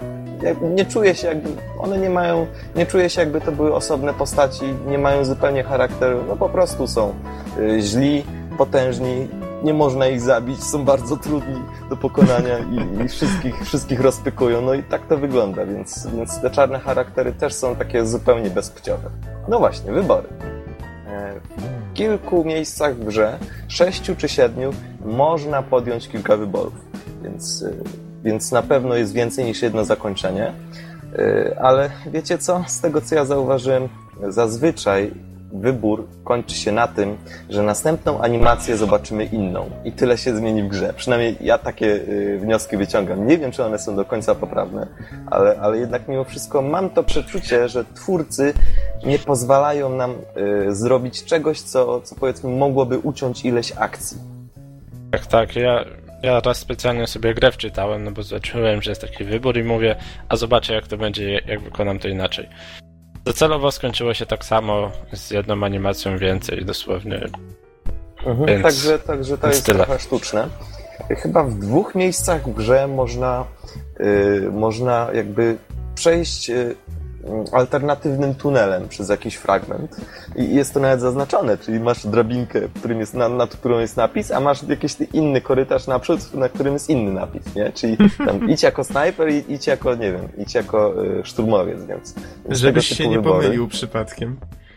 Y, natomiast, natomiast właśnie, no, no to tyle, jeśli chodzi o wybory, na pewno nie jest to nic ambitnego, no ale, no cóż, no zrobili je, no po prostu są, dupy nie urywają. Okay. Natomiast jeśli chodzi o grafikę, y, zaczyna być przestarzała nawet dla mnie. Y, jeśli, jeśli słyszeliście moją poprzednią recenzję, jeśli chodzi o Modern Warfare trzy, no to nawet cieszyłem się, że wcale nie jest aż taka nowoczesna, ale jak się gra na maksymalnych, to jeszcze całkiem wygląda, nie ma dużych wymagań, więc, więc jest okej. Okay. Natomiast tutaj już jednak mimo wszystko to, to już gryzie. Te, już trzeba czegoś nowego. Już nie da rady, nie da rady dłużej tego ciągnąć na, na, na tej samej grafice, na tych samych animacjach. Czy nawet jeśli nie są to, to, to dokładnie te same animacje, to tylko delikatnie jakoś tam poprawiane, więc, więc to po prostu nie zdaje egzaminu i nie przetrwa próby czasu. Mhm. To ja tak dodam od siebie, że ja grając w tą grę momentami mam takie flashbacki, że to tak nazwę, czyli wiecie, oglądam jakąś animację. Kurczę, klawiatura mi właśnie spadła. E, oglądam, jakąś, klawiaturę. oglądam jakąś animację i mi się nagle przypomina, nie wiem, nie wiem czy dobrze, tak, ale Call of Duty dwa. Nie, nie, nie wiem, czy to aż tak głęboko sięga, ale mam takie wrażenie, kurczę, pamiętam jak kiedyś zabijałem żołnierza i on się poruszał dokładnie tak samo, tak? O mój Boże. Mo, mogę tutaj do swojej części mieć odwołanie, ale taki właśnie flashback, że kurczę, skąd znam tą animację, nie? To, to pewnie, o mój Boże, ten facet groził mi w taki sam sposób dziesięć lat temu. No, kto wie, stary, kto wie. lat. Kto wie. Yy, właśnie, a... Nie wiem, wiem, że to pytanie zahacza już o porównywanie obu tych gier, ale czy grafika Medal of Honor, nad którą się tak rozpoznałeś, Norbert, jest dużo lepsza? Dużo lepsza. Okej, okay, dobra, to na razie możemy wrócić do Black Ops. Co do gameplayu? Jest dokładnie taki sam jak zawsze. Różnica jest tylko w klimatach. I mhm. generalnie jest kilka rzeczy na plus. Przede wszystkim mamy różne bardzo ciekawe, nowoczesne gadżety i sprzęt. Oczywiście jest dużo liniowych rzeczy, które, które po prostu musimy wykonać i wykonamy w dokładnie taki sposób, jak każą nam twórcy, no ale jednak mimo wszystko czuć ten klimat pewnej świeżości. Jednak to wprowadziło troszeczkę świeżości. Natomiast jest też nieliniowe wykorzystanie sprzętu. Mamy taki, taki bajer jak Access Kit. I to jest taki zestaw przyrządów, dzięki którym możemy uzyskać dostęp do różnych, różnych no, jakby skrzynek i innych jakichś tam mniejszych, mniejszych update'ów, do których normalnie byśmy nie mieli dostępu. Czyli na przykład możemy zaspawać, albo inaczej, jak to odwrócenie do spawania, no otworzyć jakąś skrzynię i na przykład włamać się do komputera, albo na przykład uruchomić drona i kontrolować nim osobiście. Także jest możliwość na przykład o włamania się do, do stojącego helikoptera i ostrzelania wroga z działa. Oczywiście tych miejsc w grze nie ma zbyt wiele i wszystkie są zaznaczone bezczelnie, więc, więc jednak trochę to odbiera klimat. Natomiast jest to pewien plus. W grze możemy kierować różnymi dronami, kwadrokopterami, pojazdami zdalnymi itd., itd. Więc, więc myślę, że, że tu jest akurat fajnie. Natomiast na minus gra to ciągle celowniczek. Bronie mają minimalny odrzut, kiedy strzelamy z barka, z miednicy, natomiast jeśli przymierzymy, to bronie mają zero odrzutu. Celownik jest bezczelnie przyklejony do środka ekranu i to już naprawdę drażni. Tu już nawet nie chodzi o to, że, że, że po prostu jest za łatwo, tylko tutaj nawet już nie ma klimatu. Jak człowiek widzi coś takiego, to nawet nie stara się dobrze grać. No bo, ale ja tak jeszcze, po co? Tak bym jeszcze dodał, że mm, znaczy on tam tak minimalnie, delikatnie drga, tak, ale co naprawdę minimalnie, ale wiecie, no, jeżeli walicie z jakiegoś ciężkiego karabinu maszynowego, który tam pluje gdzieś dziesięć pocisków na, na tą sekundę dosłownie, no to, no kurczę, to aż tak dziwnie, że nie ma odrzutu tak dla balansu broni, nie, no bo to też psuje balans na multi niestety. No ale to multi jeszcze zostawimy na później. Arnold, nie zwracać uwagi na odrzut. Mi się przypomniało jakieś określenie, które chyba sformułowałem już dawno temu, chyba do którejś z gier z serii Modern Warfare. To jest po prostu taki Quake wśród, no nie wiem, strzelanek. No, no i myślę, że to jest najlepsze określenie, bo wszyscy wiemy, jak się gra w Quake'a i wszyscy wiemy, jak się gra w Call of Duty, więc, więc tak to wygląda. Natomiast gra broni się jedynie intensywną akcją, pokręconą fabułą, która i tak schemat jej tworzenia już niestety mi, mi zbrzydł, yy, oraz mnóstwem yy, całkowicie intensywnej akcji, jakichś coraz bardziej nietypowych widoków, jakichś, nie wiem, zmasakrowanych ciał i innych tego typu rzeczy. Oczywiście yy, też za, przy pierwszym uruchomieniu pojawił się komunikat, że być może pojawią się yy, takie niewygodne dla niektórych graczy, nieprzyjemne dla niektórych graczy obrazy, czy chcesz je pominąć, czy chcesz je widzieć. Ja oczywiście kliknę, że chcę je widzieć. Odważny jesteś. Oczywiście. Natomiast gdy akcja zwalnia, to po prostu robi się miałko. Podoba mi się to określenie, robi się miałko. Natomiast jeszcze, jeszcze jeśli chodzi o prawe dźwięki, no to to jest niemalże dokładnie to samo. Myślę, że, że na takim samym poziomie, a pozwolę sobie na porównanie z Battlefieldem, Medal of Honor, Medal of Honor. Generalnie te, te gry czerpią na jednym silniku, więc to jest to samo. Tam naprawdę dźwięki kopią tyłki i to naprawdę słychać, że, że powiedzmy strzelasz z jakiegoś karabinu, słychać, że jesteś w jaskini i tak dalej. I, i na przykład bardzo mi się podoba, kiedy y, twój towarzysz jest obok ciebie i mówi do ciebie przez radio. I ty słyszysz jego głos, bo stoi obok ciebie i słyszysz go w radiu, czego na przykład zupełnie nie ma w Call of Duty. To jest taki, no niby smaczek, ale cała masa takich smaczków i, i, i dopracowanego dźwięku sprzyja po prostu grze i, i gra się o wiele, wiele przyjemniej. Mówisz, że jednak Medal of Honor jest no bardziej dopracowane, hmm, jakoś tak inaczej może to ująć. Yy, ma więcej takich takich smaczków, takich rzeczy, na które twórcy zwrócili uwagę, tak? Powiem tak, stara się być realniejszy, ale mm-hmm. w sumie jeszcze zapomniałem o jednej ciekawej rzeczy. Konkretnie wprowadzono tryb strategiczny, o którym powiem też no, króciutko, bo w zasadzie to nie ma o czym mówić.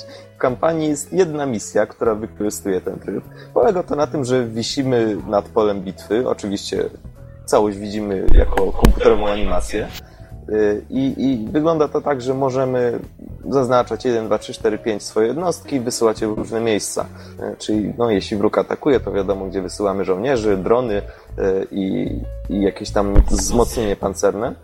Natomiast jedna ciekawa opcja, która się pojawiła, to to, że możemy każdą z tych jednostek sterować całkowicie indywidualnie. Czyli możemy wcielić się w drona, możemy wcielić się w ten pojazd pancerny, możemy wcielić się w żołnierza i normalnie grać, jednocześnie dowodząc.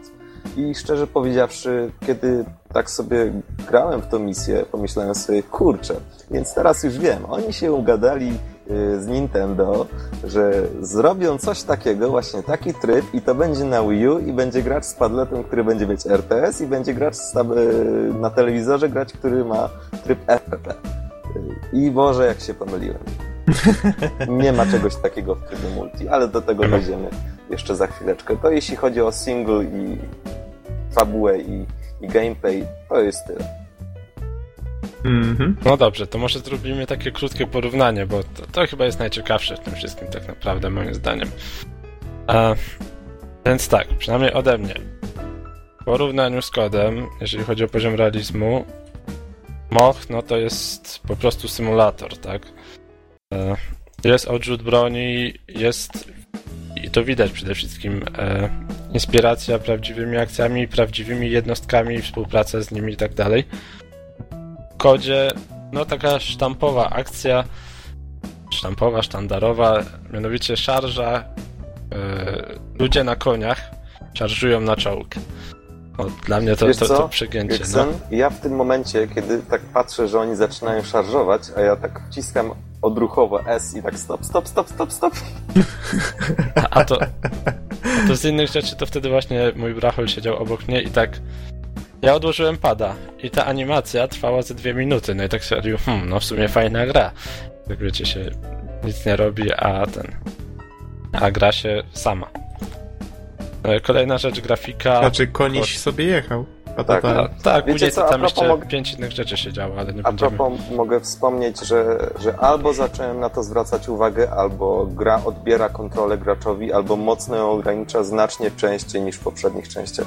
Jakoś mam takie wrażenie, że po prostu nie, podczas tego dialogu musisz się patrzeć na, tak, na tą osobę, a nie na tą osobę. Albo nie, pojedziesz tędy i koniec. Więc, więc to trochę mnie zabolało. Tak, tak jak tak. Ktoś cię chwytał za głowę i skierowywał ją akurat tam, gdzie masz patrzeć, tam patrz, tam patrz. O, tak. Ja ci tam patrzę gdzie indziej. No, no więc okay. w, w Mochu jest trochę więcej tego gameplayu, jeżeli jesteśmy przy tym, bo tam zdarza się, ale dzieje się to rzadko. Mm, mm-hmm. Tak, technologicznie generalnie Moch kładzie Call of Duty pod wszystkimi względami, grafika, dźwięk i tak dalej, ale nie jest tak źle, tak? Ponieważ przynajmniej grając w wersji na Wii U w Call of Duty broni się multi. Już mówię czemu, mianowicie ma więcej trybów, tak, więcej chyba map też standardowo niż Moch, ale w przypadku Wii U możecie sobie grać na gamepadzie i na telewizorze dwie osoby równocześnie. Jedna osoba ma widok na gamepadzie, druga na telewizorze. I to jest bardzo fajne, bo w ten sposób można grać w tryb zombie. To też warto dodać, że Call of Duty ma tryb zombie, gdzie tam... No właśnie, może ja przed... to przejmę pałeczkę. Okay.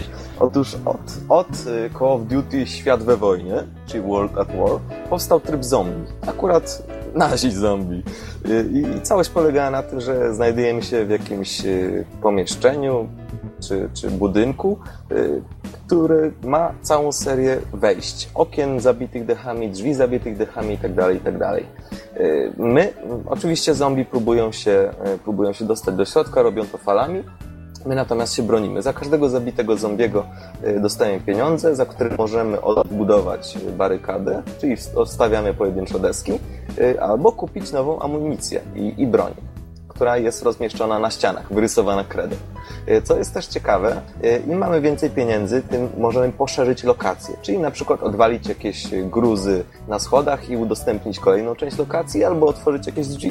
W ten sposób dostajemy dostęp do lepszych broni, które znajdują się w dalszych pomieszczeniach, ale jednocześnie jest więcej punktów, przez które zombie się przedziera do środka. Więc ja to w taki sposób, jest to szalenie grywalne. No i tutaj, kurczę, muszę pochwalić twórców.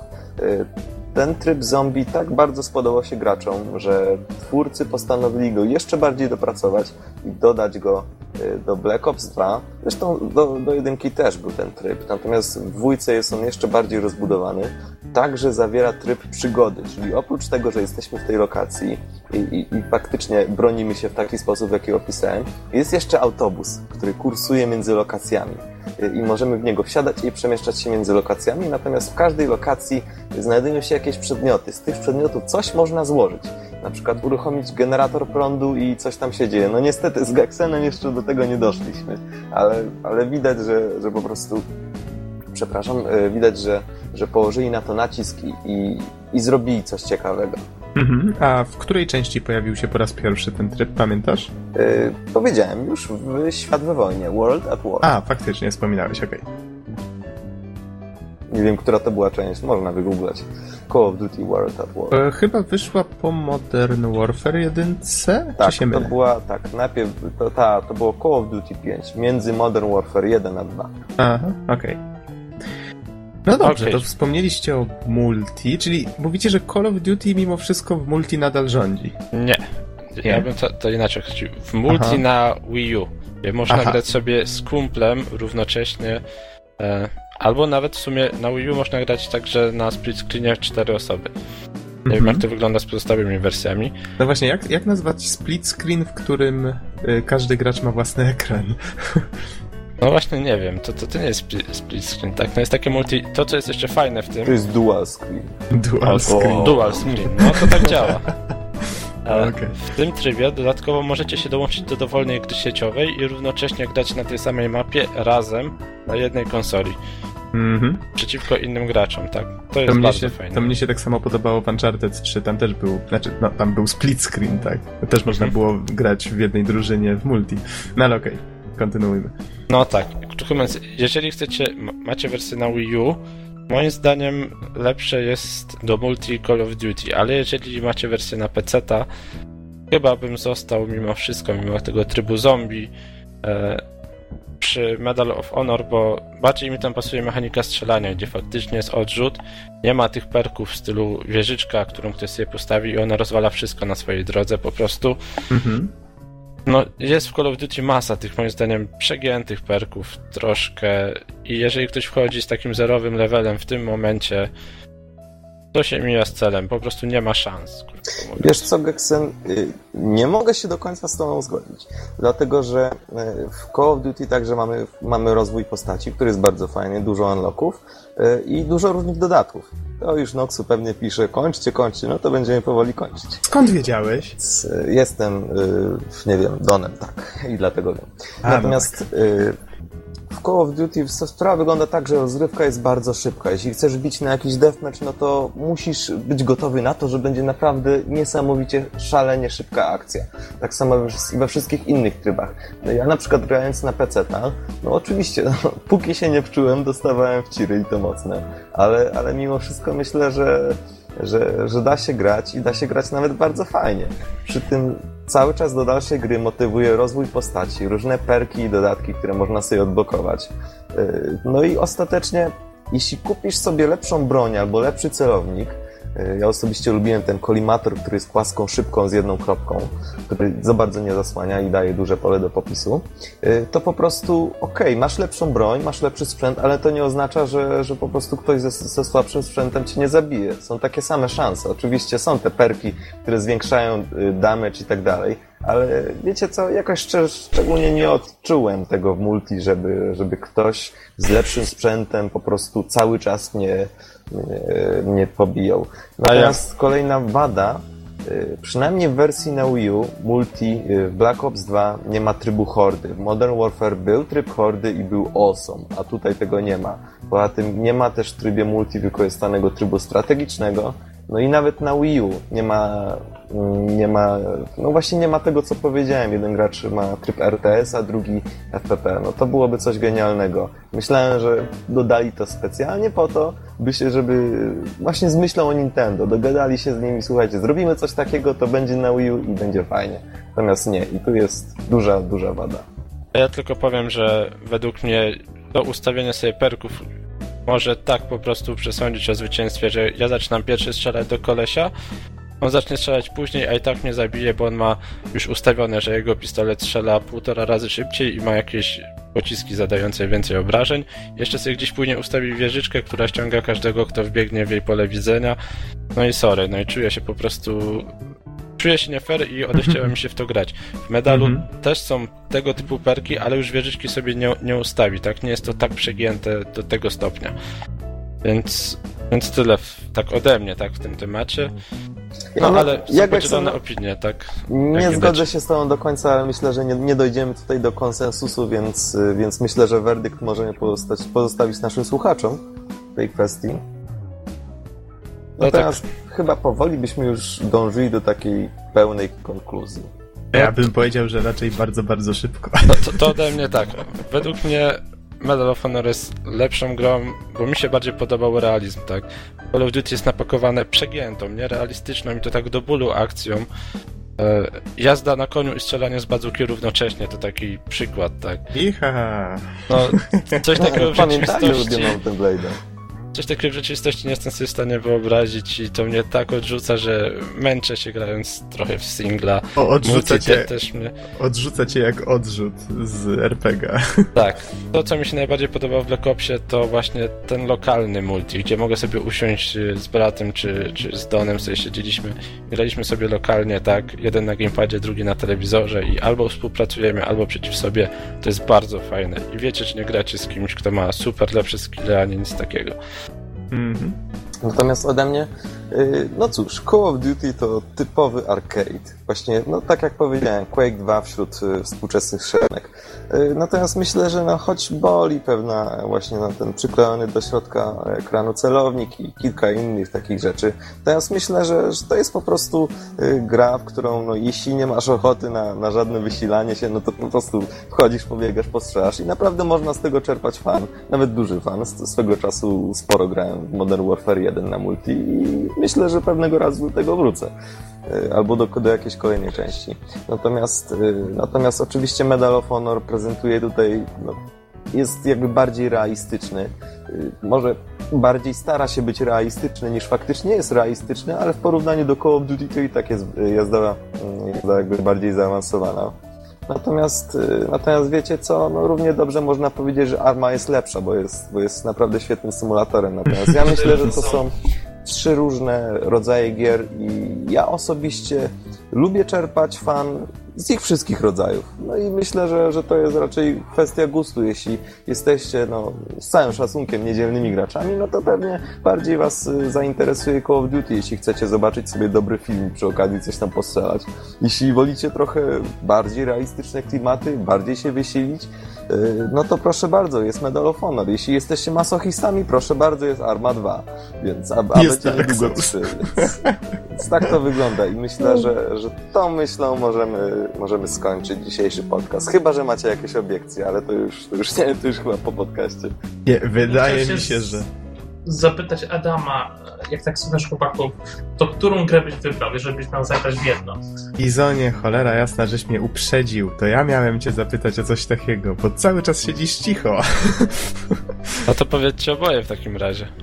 Eee, ja bym zagrał w Dark Souls.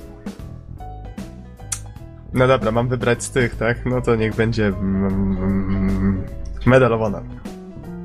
A, wiedziałem. Bizonie, a ty? Wiesz co, ja generalnie jestem przejedzony strzelankami. No ja ale też, jeżeli bym miał, miał coś wybrać, to mimo wszystko wybrałbym Call of Duty, ponieważ to jest taka gra, w której single kojarzy mi się z taką totalną lekkością i po prostu sobie tak człowiek, wiecie, przechodzi to bezproblemowo, nie zastanawiając się za dużo. I to jest taka, taka dość relaksująca gierka, bo nie trzeba się w ogóle na niej skupiać. Mm-hmm. I tak właśnie zawsze myślę o tych ostatnich częściach Call of Duty, więc pewnie, pewnie bym wybrał tą pozycję dla takiego czystego relaksu. Tak, i od razu muszę uprzedzić, że tryb normal to jest, to jest trudny tryb dla kogoś, kto ma dwanaście lat, nie wiem, ma jakieś zaburzenia, albo po prostu dzieci do lat trzech, to wtedy jest wyzwanie. Natomiast jeśli chcecie czegoś więcej, to albo weteran, albo, albo ten najtrudniejszy. Myślę, no, że weteran jest przegięty tak strasznie, yy, jak no, kiedyś. Znaczy, wiesz co, nie orientuję się aż tak mocno, ale sądząc po tym, że grając na normalu mogłem po prostu biec przed siebie i strzelać, no to, to nie, to nie, to nie. To, to trzeba jednak, żeby, mm. żeby mieć choćby więcej fanu i nie czuć, że się kaleczy grę, to trzeba wybrać coś więcej niż normal. Myślę, wiesz co, że... wiesz co, to tak jest akurat w Call of Duty, że normal jest łatwy, a weteran jest właściwie bardzo ciężki do przejścia. Przynajmniej tak z mhm. doświadczenia. A easy dla dzieci do lat trzech. Don, ja tak wtrącę tylko, że nie doceniasz dwunastoletnich graczy. Jestem pewien, że niejeden taki rozwalił cię w multi, nawet żeś o tym nie wiedział. Oj nie, wycwaniłem się w multi. Tak, Call of Duty, więc wiesz. Tak, o, jasne. Nie, nie. Jak graliśmy na Wii U, to było trzy śmierci, tfu, trzech zabitych na dwanaście zgonów. Ale bez myszki telefonu. Tak, no, ale okay. to, to też w sumie warto zaznaczyć, że oboje na co dzień jesteśmy raczej graczami pecetowymi niż konsolowymi i kontrola jest dla nas teczko nienaturalna. Rozumiem, że ja bym się tam trochę lepiej czuł. Pewnie tak. Okej. Okay. No dobrze, czy w takim razie macie coś jeszcze do dodania? No, mnie ja się wydaje, że nie. rozbroiliście te gry totalnie. My to żeśmy z Bizonem, choć jak widzę, Bizon też już się przejadł dawno temu strzelankami wojennymi, też żeśmy się wypowiedzieli. No to chyba myślę, że możemy kończyć, nie? Jak najbardziej. Okej, okay, w takim razie dziękujemy wszystkim bardzo za słuchanie i do usłyszenia w następnym podcaście. Trzymajcie się. Trzymajcie się, na razie. Siema. Do usłyszenia.